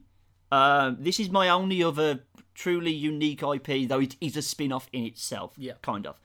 Um, we see a recreation of the shot. Recreation? Recreation? Jesus. We see a recreation of the shot of, Th- of Hulk running through the building in the Avengers to attack the Chitauri Leviathan. The other one was like tearing through an office block. Yeah. yeah. Um, and it turns out that was a law office. Um, so we're actually inside that office. Oh, Darren. Um, and we see a woman co- cowering behind a desk as her colleagues are like running for the stairs. One shouts, "Is anyone left?" And the one woman turns and goes, "No." Um, too scared to shout, the really scared woman like just waves a hand until someone shouts, "Oh wait, it's the intern! Come on, Jody!" Um, she meekly says to herself, the scared woman, "It's Jennifer," before she runs across to safety. oh, Darren. You know where this is going. Um, several years later, we cut to a law office in full flow in downtown New York. Um, everyone just running about everywhere. Everyone pauses as a news bulletin shows an army base in ruins with grainy footage that appears to show the Hulk is behind it all. You can't really make it out, but it's clearly a very big person is running through this base and destroying everything. Media pressure, spearheaded by um, General Thunderbolt Ross, for Bruce Banner to come out and submit himself to questioning intensifies. Um, one of the people in the office says, "You won't catch me at the trial of the Incredible Hulk." Um, then we see one woman, Jennifer from earlier, played by Stephanie Beatrice from uh, Brooklyn Nine Nine. She's um, Okay, mm, yeah, I know um, she's. I know who she is, but oh, Diaz from Brooklyn Nine Nine. that's, that's left field. That is left field. Um, turns to a desk where we see a framed picture of the newspaper from the day of the New York attack. Banner comes forward and claims he's innocent, so decides to fight to clear his name. Uh, he reaches out for a lawyer, and we get like a funny montage of him going to all the lawyers we know, so like Foggy and uh, Jeri Hogarth, and them just like laughing at him, like the bit in Cool Runnings where he goes around all the offices and they just laugh at him. Yeah. Um, until he meets the only lawyer who will touch him, Jennifer Walters. Um, she was in New York during the Chitauri attack. The Hawks saved her, and Banner takes her on as his lawyer. Uh, we see Jennifer at work at her firm's office where her colleagues tease her for taking on a suicide case, and Jennifer meekly agrees, like, yeah, it's probably going to be quite hard. She's quite cowardly and meek. Um, her boss is also livid and tells her that her job is on the line if she loses this. It's over for her, and she again just goes, yeah, that seems fair. Um, we get courtroom drama, never had that in an MCU um, movie before, as Ross goes after Bruce. He introduces a character witness, Amadeus Cho, Ooh, played by Steven Yeun of The Walking Dead. possibly a bit too old, but go on. Go on. Yeah, yeah. Um, as an expert, he's an expert on Ross's side, and he said, "I want to give the world the gift of Bruce Banner without the curse of the Hulk." Um, Oh, hang on. I believe that he's guilty of these attacks, but I don't think that's a fault on Bruce Banner's part. Um, out of the court, when they go to like a recess, um, Amadeus Cho offers to fit Bruce with a power blocker that he's invented to stop him turning into the Hulk. And just a beleaguered Banner who just like, I'm done with being a hero. I saved the world from Thanos because he doesn't know about the universe, right? Again, only those four people know, and the people in the space know. Um, he said, right, that's just do it. I don't want to be the Hulk anymore. Be gone. Um, we resume the trial, but he's then attacked at trial by a grey-skinned Hulk. Bruce is like thrown against the wall, badly beaten. Um, Jennifer is like he like profusely bleeding, so Jennifer's trying to cover the wound, but there's a cut on her hand as well that she's trying to cover the thing with. Um, as Bruce is taken to hospital, Jennifer is seen by the EMTs. The Hulk just leaves, um, and her hand is already healed. She's like, "The fuck! This was like a massive gash like ten minutes ago. It's already healed." Um, the trial is suspended, and Jennifer goes back to work um, because there's no point if Bruce is unconscious. Um, her boss tells her that they are now likely to lose the case. You know, these monsters flying everywhere. They're going to think Bruce is um, the thing. Boss is getting really angry, really in her face, and Jennifer starts to look panicked, not scared, panicked. Something's happening to her, and then we cut to the outside of the room. Where all of a sudden the dude is just thrown through the glass and hits the desk, and we see Jennifer, who's now taller and green, stepping through the window, going, "Oh, I'm sorry, I'm sorry, I'm sorry." I'm sorry. um, so Bruce is now recovered. By the way, she's She-Hulk. If you haven't caught that already, Obviously, yeah, like, we all know Uh, we're doing a She-Hulk movie. Uh, Bruce is now recovered and is at home under house arrest when Jennifer comes to see him. She's constantly green. She doesn't change. She's always hulked Good, out. good. And she pleads for him for help. And Bruce is just amazed. He's like, "You're in control. You're not hulking out, as it were. You're completely in control." So he wonders, like, your life has changed now. Whether it's through accident or whatever, your life has changed, and you'll never be able to go back.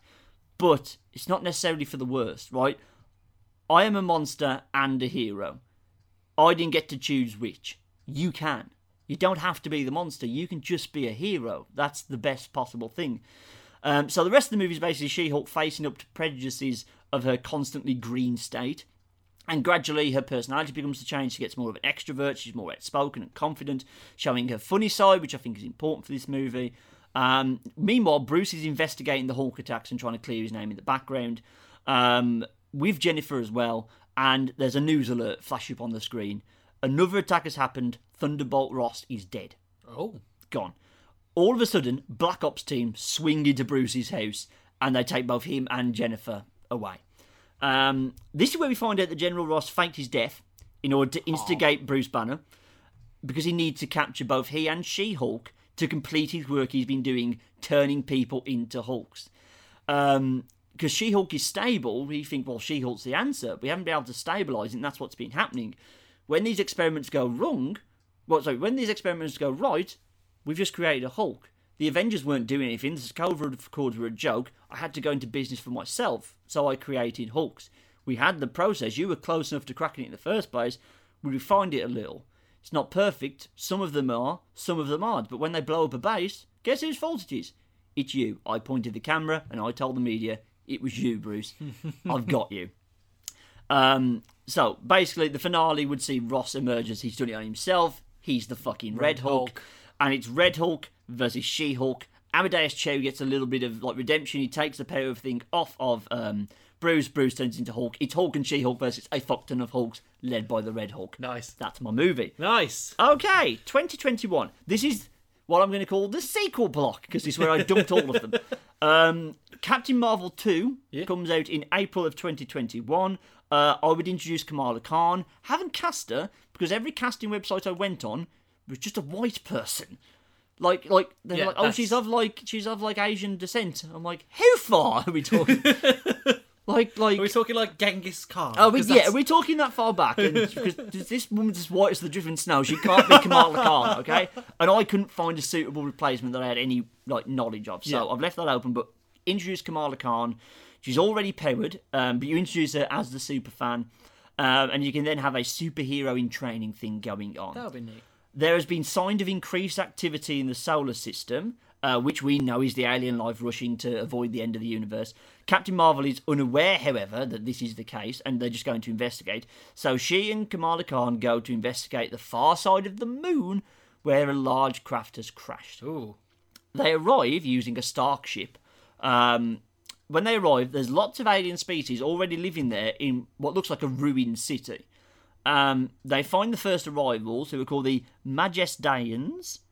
Majestians, there we go, who are like glowy humanoid things. They're not important. Uh, and they claim the entire city was deserted when they arrived. There was no one here.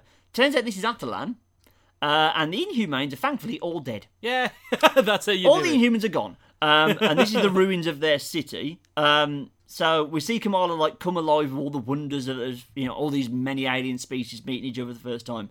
Uh, but fi- things quickly start to turn when members of the alien races just start disappearing in the night. There's no night on the moon. They just start disappearing.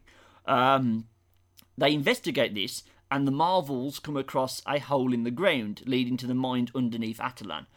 Um, they then find out why everyone is dead. The Brood crashed on the moon uh, before anyone else, and are now spread throughout the mind underneath Attilan, are just picking people off. If you don't know, the Brood is essentially the xenomorphs from Aliens. Pretty much. But Marvel, that's basically the only difference. They Yeah. have eyes. That's probably about the only difference.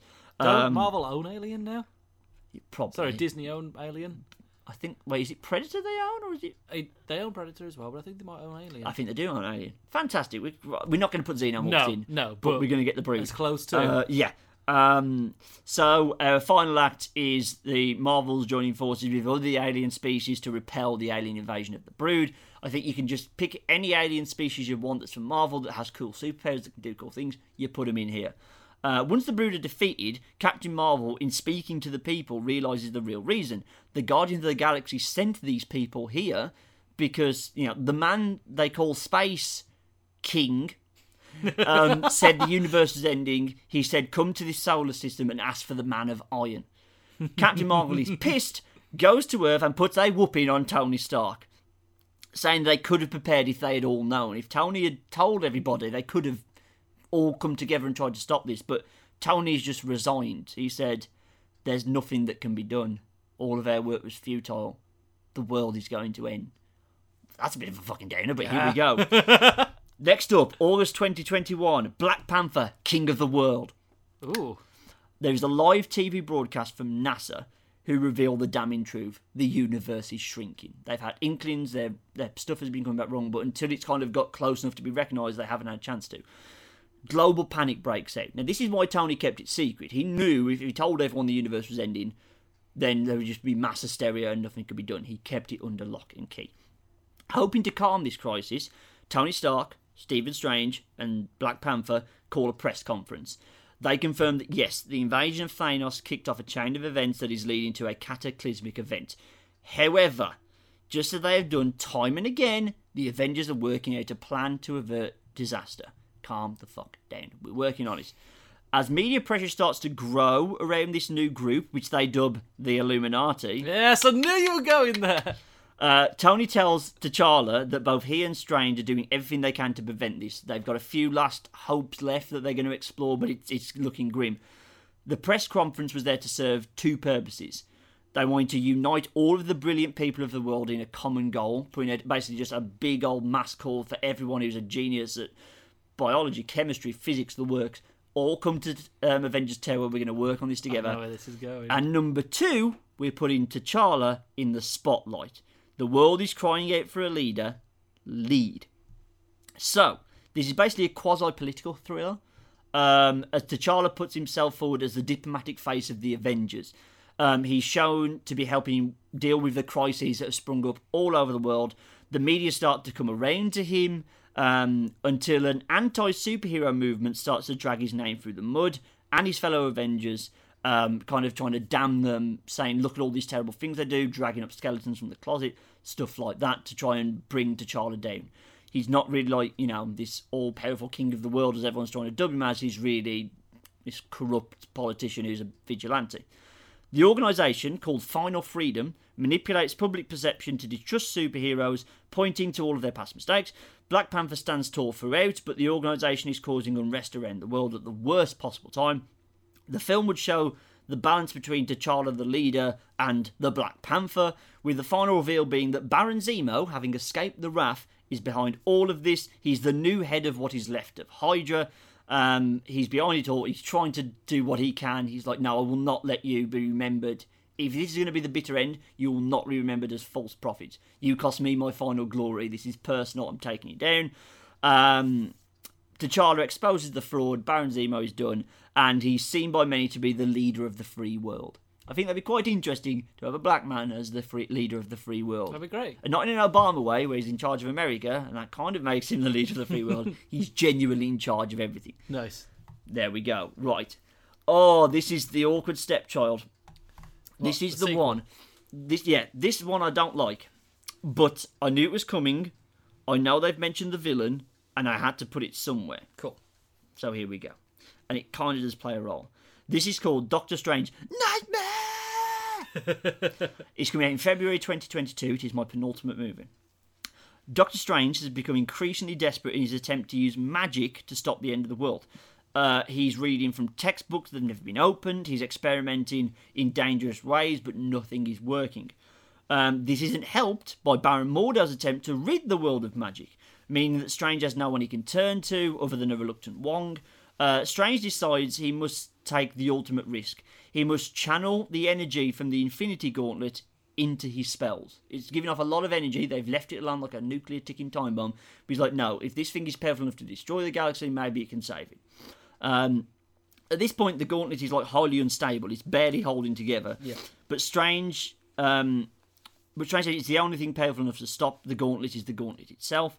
Um, so he's he's come up with a solution. He's going to try and use the energy from this to open up a portal into an alternative universe, which he's learned about from Merlin. Where my Thirteen comes into it. I should say in you know what I'm going to say that. Um, so he's trying to use that. He's trying to open up a portal to a different universe so that the gauntlet can be passed into there, and it's their fucking problem. Um, so he puts the gauntlet on, Yeah. right, and he begins to make do a very complicated spell described in one of the ancient one's oldest books. Um, the combination of the magic and the gauntlet sets off Mordo, who's basically got like a fucking spider sense for magic because he's just been accumulating magical abilities from everyone he's been taking out. Not Yeah. killing, but just robbing them of their power. Yeah. Um, as Strange is at the peak of this spell casting, it's just tearing the Sectum Sanctorium apart around him. Uh, Sanctum Sanctorium, said that wrong. Um, Mordo attacks him, teleports in, attack. Um, this throws Strange off, and instead of creating a bridge between worlds, it sucks Strange and Mordo into one. Ooh. Uh, they stand in like an empty plane of existence. Think like when Eleven goes into the um, the void in her head, and there's just black nothingness except for them two. Yeah. Uh, they appear to be alone until a voice from the blackness asks, "And where might you be from?" Uh, the voice begins to taunt them um, until he appears as like a tiny grey-skinned imp with like purple hair. He's quite short, he's about four foot tall. Uh, he says, "I am Nightmare, and I am in your debt. I haven't had a new world to infest for eons."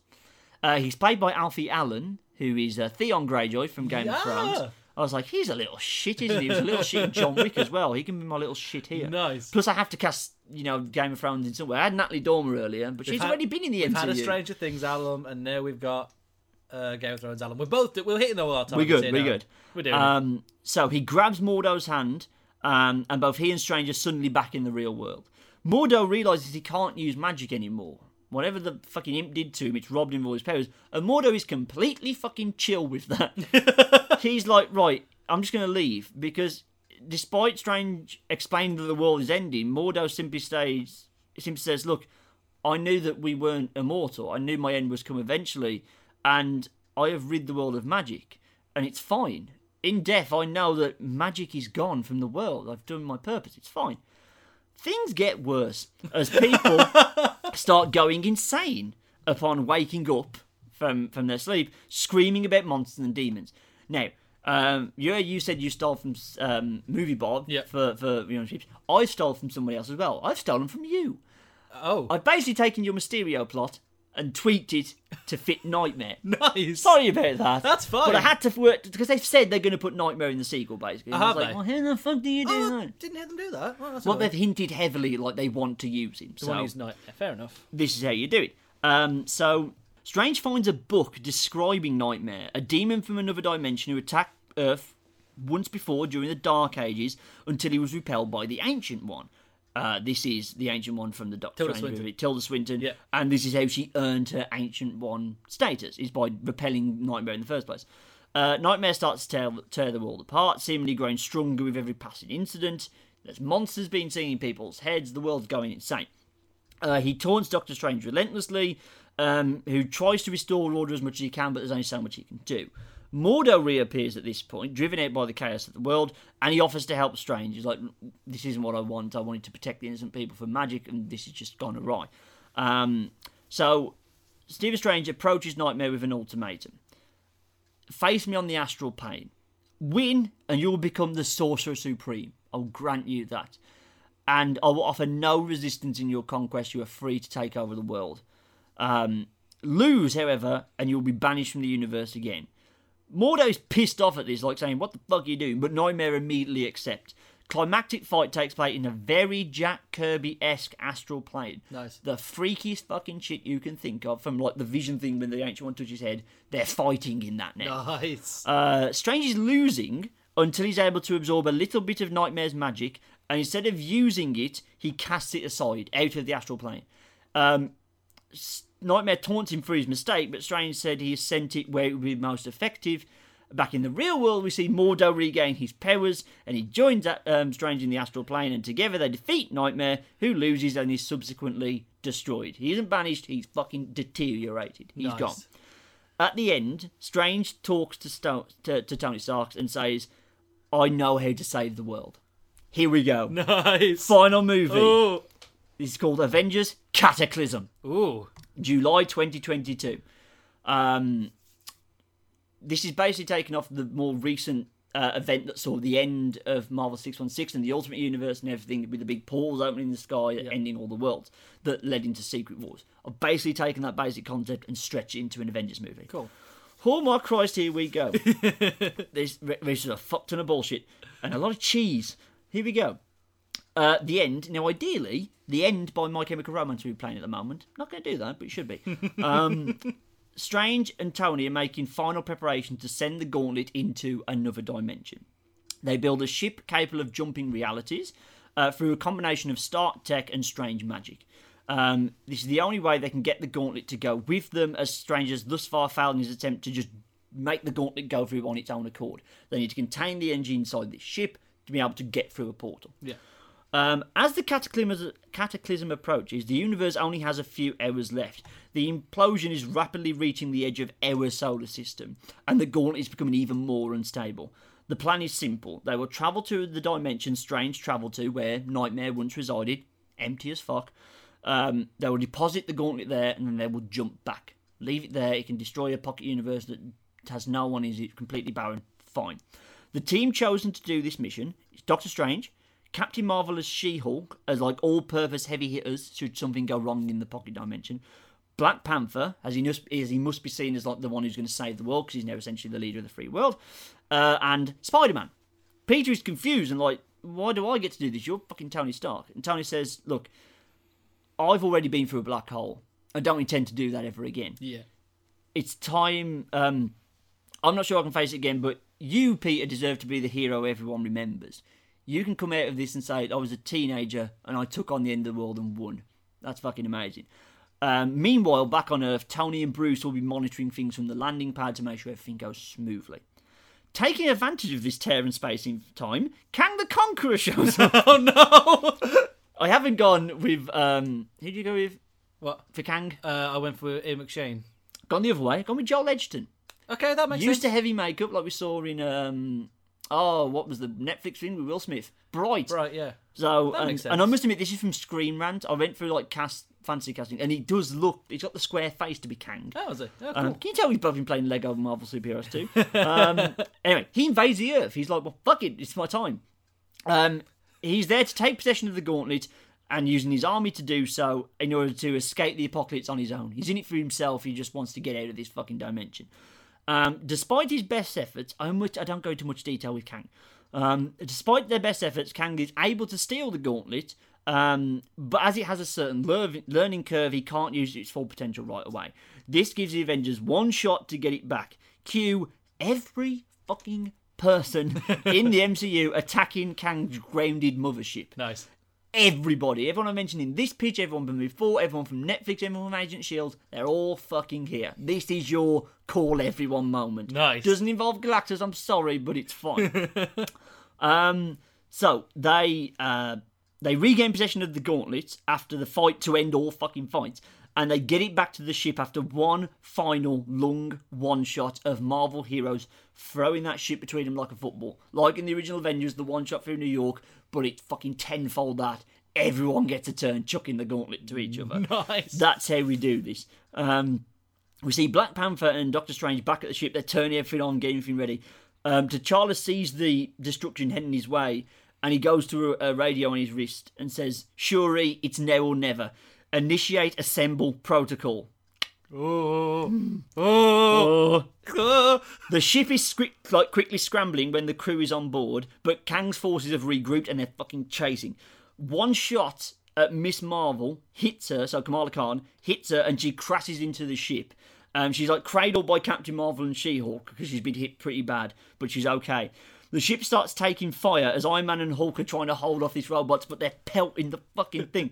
um, out of nowhere, oh. just as all seems lost, a bolt of lightning cracks the sky. Nice. A hammer and a shield crash into several robots, and Thor flies in with Captain fucking America. They were like, right, the world's about to end. Wake them fuckers up. They've had enough time. Right?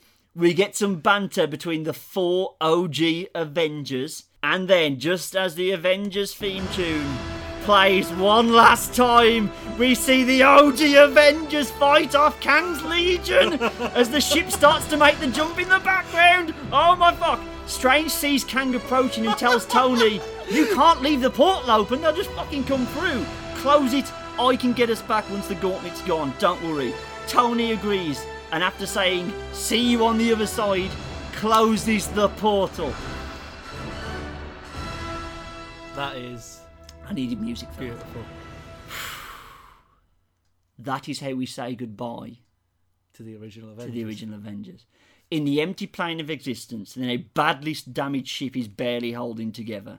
Spidey and Captain Marvel force the door open. Um, sorry, Captain Marvel and She Hulk force the door open, and Spider Man just tosses that shit out into the ether. Strange starts to conjure magic to get through the thing, but the gauntlet was already imploding. It just fucking goes off. It explodes, the unleashing a massive wave of energy. Um, this impact on Strange is trying to do this experimental magic basically, and they a portal opens and they go through it and they're crashing back on Earth in a city. They don't know which city it is, but it's not on fire, so it's not the one they've just fucking left. Not on fire. Everyone is messed up after the crash. They're all like fucking bleeding and shit. Peter asks, "Are they back on Earth?" But Strange says, "They are, but we're not on our Earth. I didn't get the magic right. This is somewhere else." We switch to Peter's point of view. Very blurry. He's just getting his senses back. The vague outline of a black jet lands nearby. Four figures emerge and are walking towards Peter. Peter's like, we we cut away now, it's just his face. Peter pleads with them for help. We cut to a shot. Spider Man's face, Peter's face, is just on the left hand side of the screen. He's just like, You need to help us. All of a sudden, three metal claws shoot millimeters from his face. And all we hear, Michael, is someone say, Who the hell are you? Bob.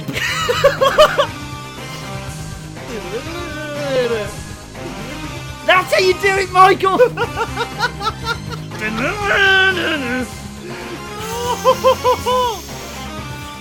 oh.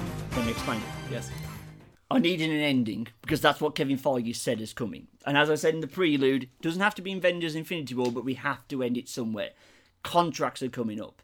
Shit's going to get stale if Tony and Bruce and everyone just keeps carrying on. So what we do is we say goodbye to MCU version 1. That universe is gone. You leave the door open in case you want to go back in case shit gets tits up in the new universe, but that's gone. Everybody who isn't on this ship, ascent- not dead, but they gone. We got to see them one last time. The OG Avengers doing what they do best, fighting off the horde so the new guys can escape. So, like, Black Widow and Hawkeye also gone. Gone. Everyone's gone. gone. That's why I felt the need to do a Black Widow movie before time was up. Um, MI13 admittedly was just a bit of a passion project I wanted to do. They would fit into Avengers somewhere, but I didn't have time to fucking put everyone in there. Yeah. But we got a good send off. We got to see Iron Man, Hulk, Cap Thor do one last heroic thing with the Avengers thing going.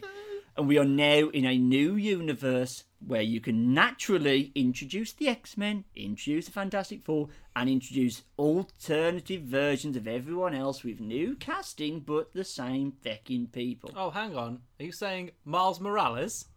Miles Morales. Yay! You can have any. You want to do Riri Williams for fuck's sake as Iron Man? You don't have to, but you've got that chance now. You've now got a completely clean rule book. The only difference is the X Men are here and mutants are a thing. That means you don't get the problem of where have the mutants been, or trying to come up with a way to create the mutants that doesn't go against everything that mutants need to be. It's a clean cut. This isn't the Fox universe. This is completely different. We see that Wolverine, when the arm comes in, it's yellow and blue Wolverine Nice. or yellow and black, whatever your preference. He's they're suited, they're booted. We've left Fox behind, we've left the MCU behind. We have a new start, but we've kept some of our most popular characters. I don't want to see Tom Holland go anywhere as Spider-Man. We've kept him. Strange, Black Panther, Captain Marvel. They've all gotten a third movie to do in their prequels to finish that off. That's all interesting places for them to be. They're in a whole new fucking universe. Miss, you've just introduced Miss Marvel. She's good to go, etc. I just think it's the best way to have an ending that isn't actually An an, ending. ending. And that's how I would do that. Michael. That was pretty rad. Fucking hell. One small problem with that, though. I don't. You can't make the She-Hulk movie. Why? Because if you make anything with Hulk in the title, Universal have got to have first dibs at it. But it says She-Hulk with a hyphen. I know. Look, again, that's one thing that's a bit loose. I know. But I am picking holes in an I- I- ultimately good plan. I, I wanted to. I did at one point try and get a Ka-Zar movie into that, but if you can write a Ka-Zar movie that doesn't sound like a Tarzan movie, you've done a better job than I could, because I could not crack that particular code. And at one point, the X Men were in there as your pitch, But I went, no, I want I want a cleaner break because then you've got the X Men is your new team. You wouldn't have the Avengers anymore. You'd have the Ultimates. You'd change the title of the big team up movie, so it's not you know we We could even do like the younger t- the younger heroes making the champions, which is the brand Yeah. new team in Yeah. the comics. That'd be great. Whatever you want to do, you've got a clean bit of health. The only thing you need to include is whoever those four silhouettes are, which of course be Wolverine, Cyclops, Storm, Jean Grey, Beast if you want to throw in there. Fuck it. Do you know who be playing them? No, haven't cast those. Fair play. Um, left that open. I'll probably just revert back to my previous castings for all of them. Jake Gyllenhaal then. Yes. So that's how you go ahead. I think it's a clean break for both of them. You can get Ryan Reynolds in there and do the wink, wink, nudge, nudge, and everything's fine. Yeah, if Deadpool like came came in a, in a similar disaster. Exactly. so I think I don't think you should do that because you can It's have Thanos' evil brother, Thanos. you can have you can have people who used to be in the MCU turn up as the, their characters. They just you make some differences. They've got an eye missing. There's an arm off. They've got a limp. Oh, he's they're got an arm off. I don't know, but you can do that. But you've got freedom to do it. You've created a whole new universe, but you've linked it to the last one. Does this mean we can have Hasselhoff Nick Fury? Of course, we can have Hasselhoff Nick Fury. You can do whatever the fuck you want, Michael. This is how you do that. Oh, I'm glad that's done. I'm glad that's out in the open. Ah, this was this was Oh. a difficult one. So hang on, we are at we're at like an hour and forty. Okay. So that's pretty good. I mean, we can always have quick chat about what we've just done because this was a, a huge project and there's a lot to go over. I think your climactic movie Yeah, trumps mine purely because yours had a plan. yeah. and I like that your arc is starting with disaster and ending with um sort of like not redemption but a new chapter. Yes. Whereas mine's not doing that. Mine's yours in reverse. Yeah, Really. You've left yours open to go into phase five with your same characters. I just think, pardon me. My reasoning was again to be boring about it. Contracts, people getting bored of the role, this, that, and the other. You start if you if you keep going in that same vein without doing a reboot. Admittedly, this would be very high concept stuff for people who aren't all up on superhero lore to understand. I've tried to make it as simple as possible, but even then you'll lose some people but it's just kind of it's like it's like a Doctor Who regeneration. Mm. You've just you've answered the question. Yes, it's a bit Deus Ex Machina, but you've then you can cast new people to long contracts and get another ten years out of this thing. You've got a whole new toolbox to play with in the Fox stuff that you haven't got to awkwardly crowbar in. It's just it's there, it's established. You can go back and do an X Men Origins movie if you want. You can just have them in the here and now and do whatever adventure you feel like. You can correct mistakes.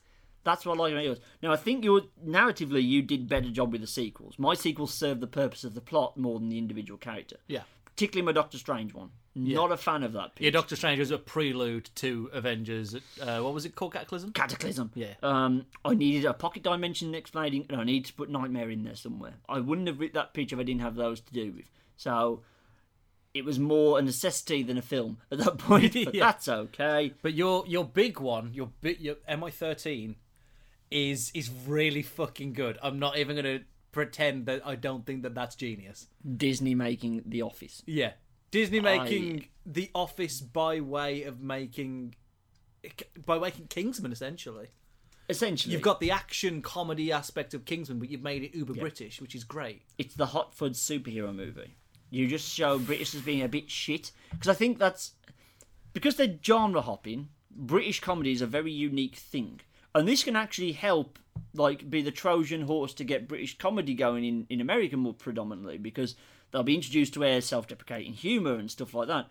It just felt like if we are going to do a British thing, and admit I was a bit hamstrung by like, well, who the fuck's left to do? I don't want to do Ka-Zar. I don't want to do Silver Surfer who the fuck else is that?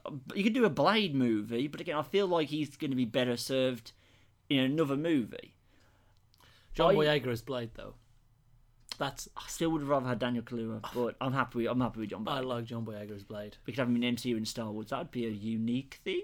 Oh no, uh, what's his face is the collector, and Yeah, Benicio del Toro Thingy. and Thingy's going to be in um, Infinity War, isn't she? Um, Laura Dern, or am I thinking of something else? Laura Dern's going to be. No, in I think I think I'm thinking of someone else. Ignore me. Ignore me. you've gone mental. Ignore me. But no, I think. Yeah, m- mine is more plot driven. Your Oh. theme was better. Yeah. Very good theming. Thank you. I don't think I had that. No, I you- had the world is ending. you. The thing is, you had a plot, but it's it's the problem that we've got with we had with Thanos from the end of Avengers One. It's like fuck, I want to see Thanos. Yeah. but we've got to stretch it out for two more phases.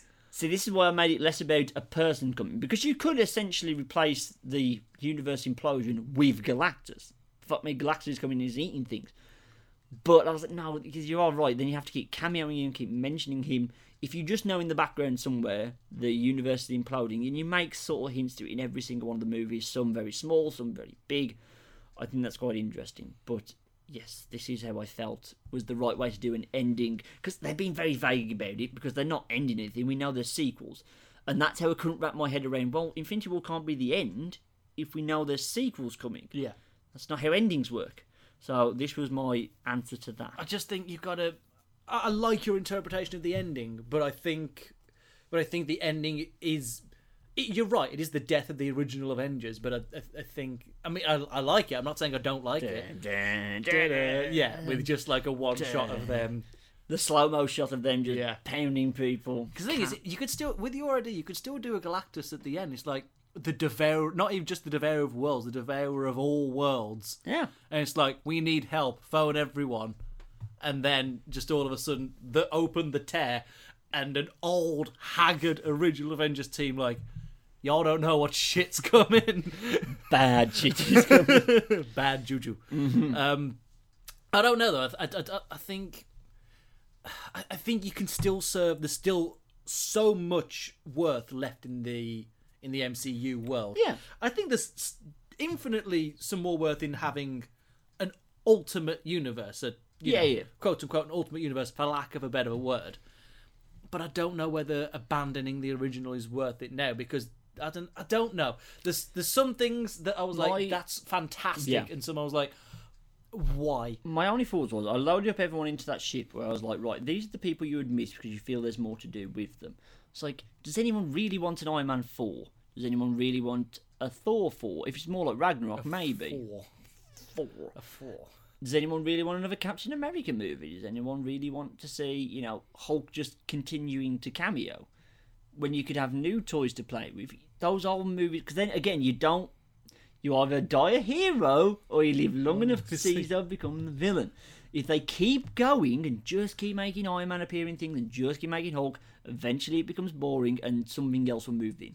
This can be an injection of new life. Not saying it will need it at this juncture. It's nice to have that option just in case Yeah, and that's what I felt I needed to do. I know. Yeah, and you get to it, and it's but it's 2022. Yeah, and that seems like a long way away, but it's it's closer.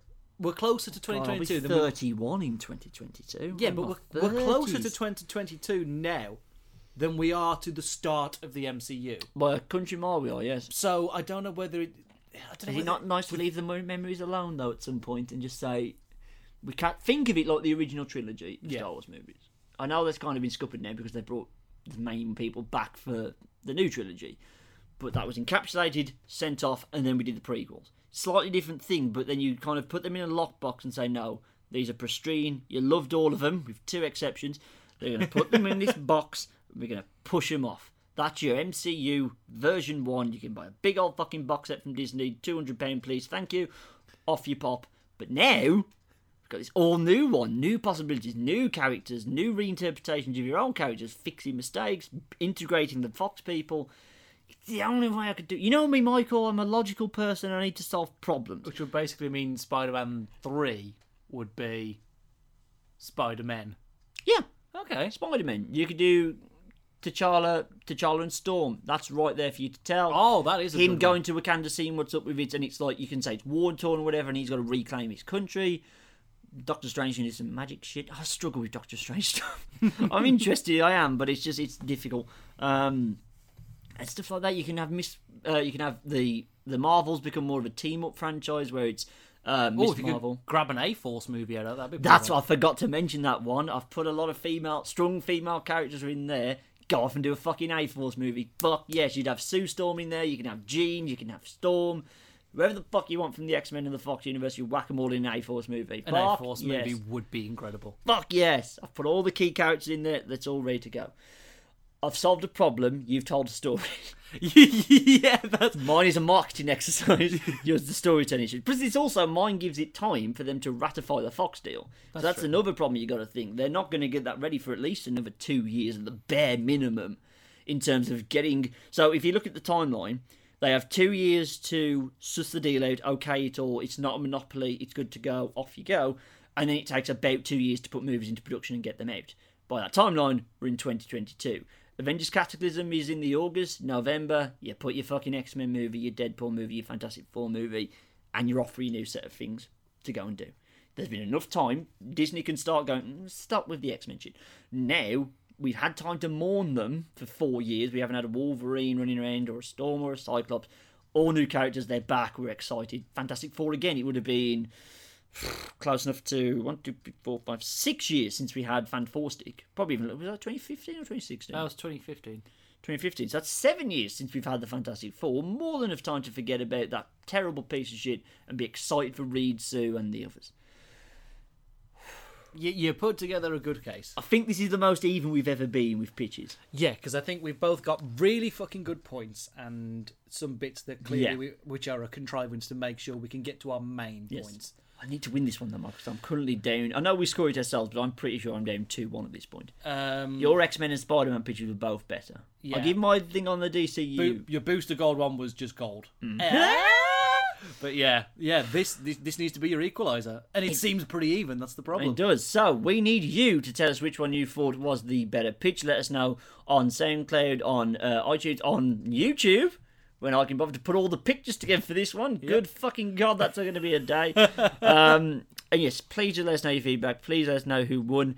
Uh, and we have another pitch intense in the pipeline. We do. It's not on superheroes, but I think that's all we're going to tell you at the time. Look at what big tentpole movies are coming up. You can probably suss what we're about to do. Yeah. Um. So yeah, we won't leave you solo for too long. in the meantime, you can, in the meantime, you can go and follow me on Twitter and Instagram at the username that Mike Owen, or you can go and follow the site on your uh, social media platform of choice under the username Foulent. That's F O U L E N T. Darren. You can follow me on Twitter at the Guttridge. Uh, please do go check out foulentertainment.com. Right now, we've got the Black Panther review. Michael finally got round to kicking his laptop into shape and putting out our 2017 video game review and 2018 preview in March. It's like uh, the, weird thing is that right.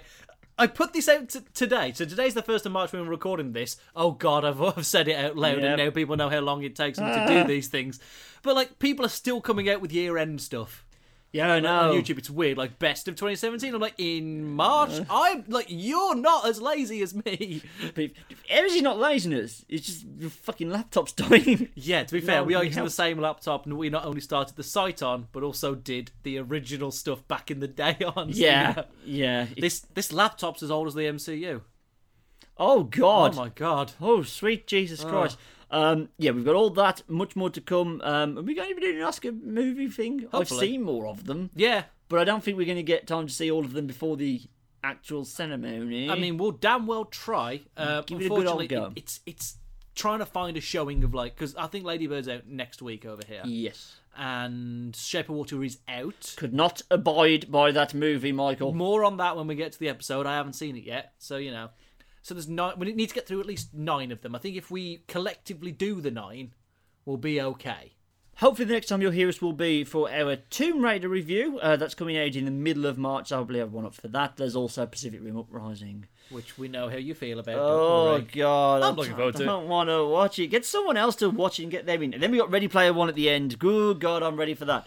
Uh, yes, thank you very much for listening. Please do vote on which one of us you thought did the better job, and we'll see you all next time. Thank you for listening. Bye, everybody. Bye.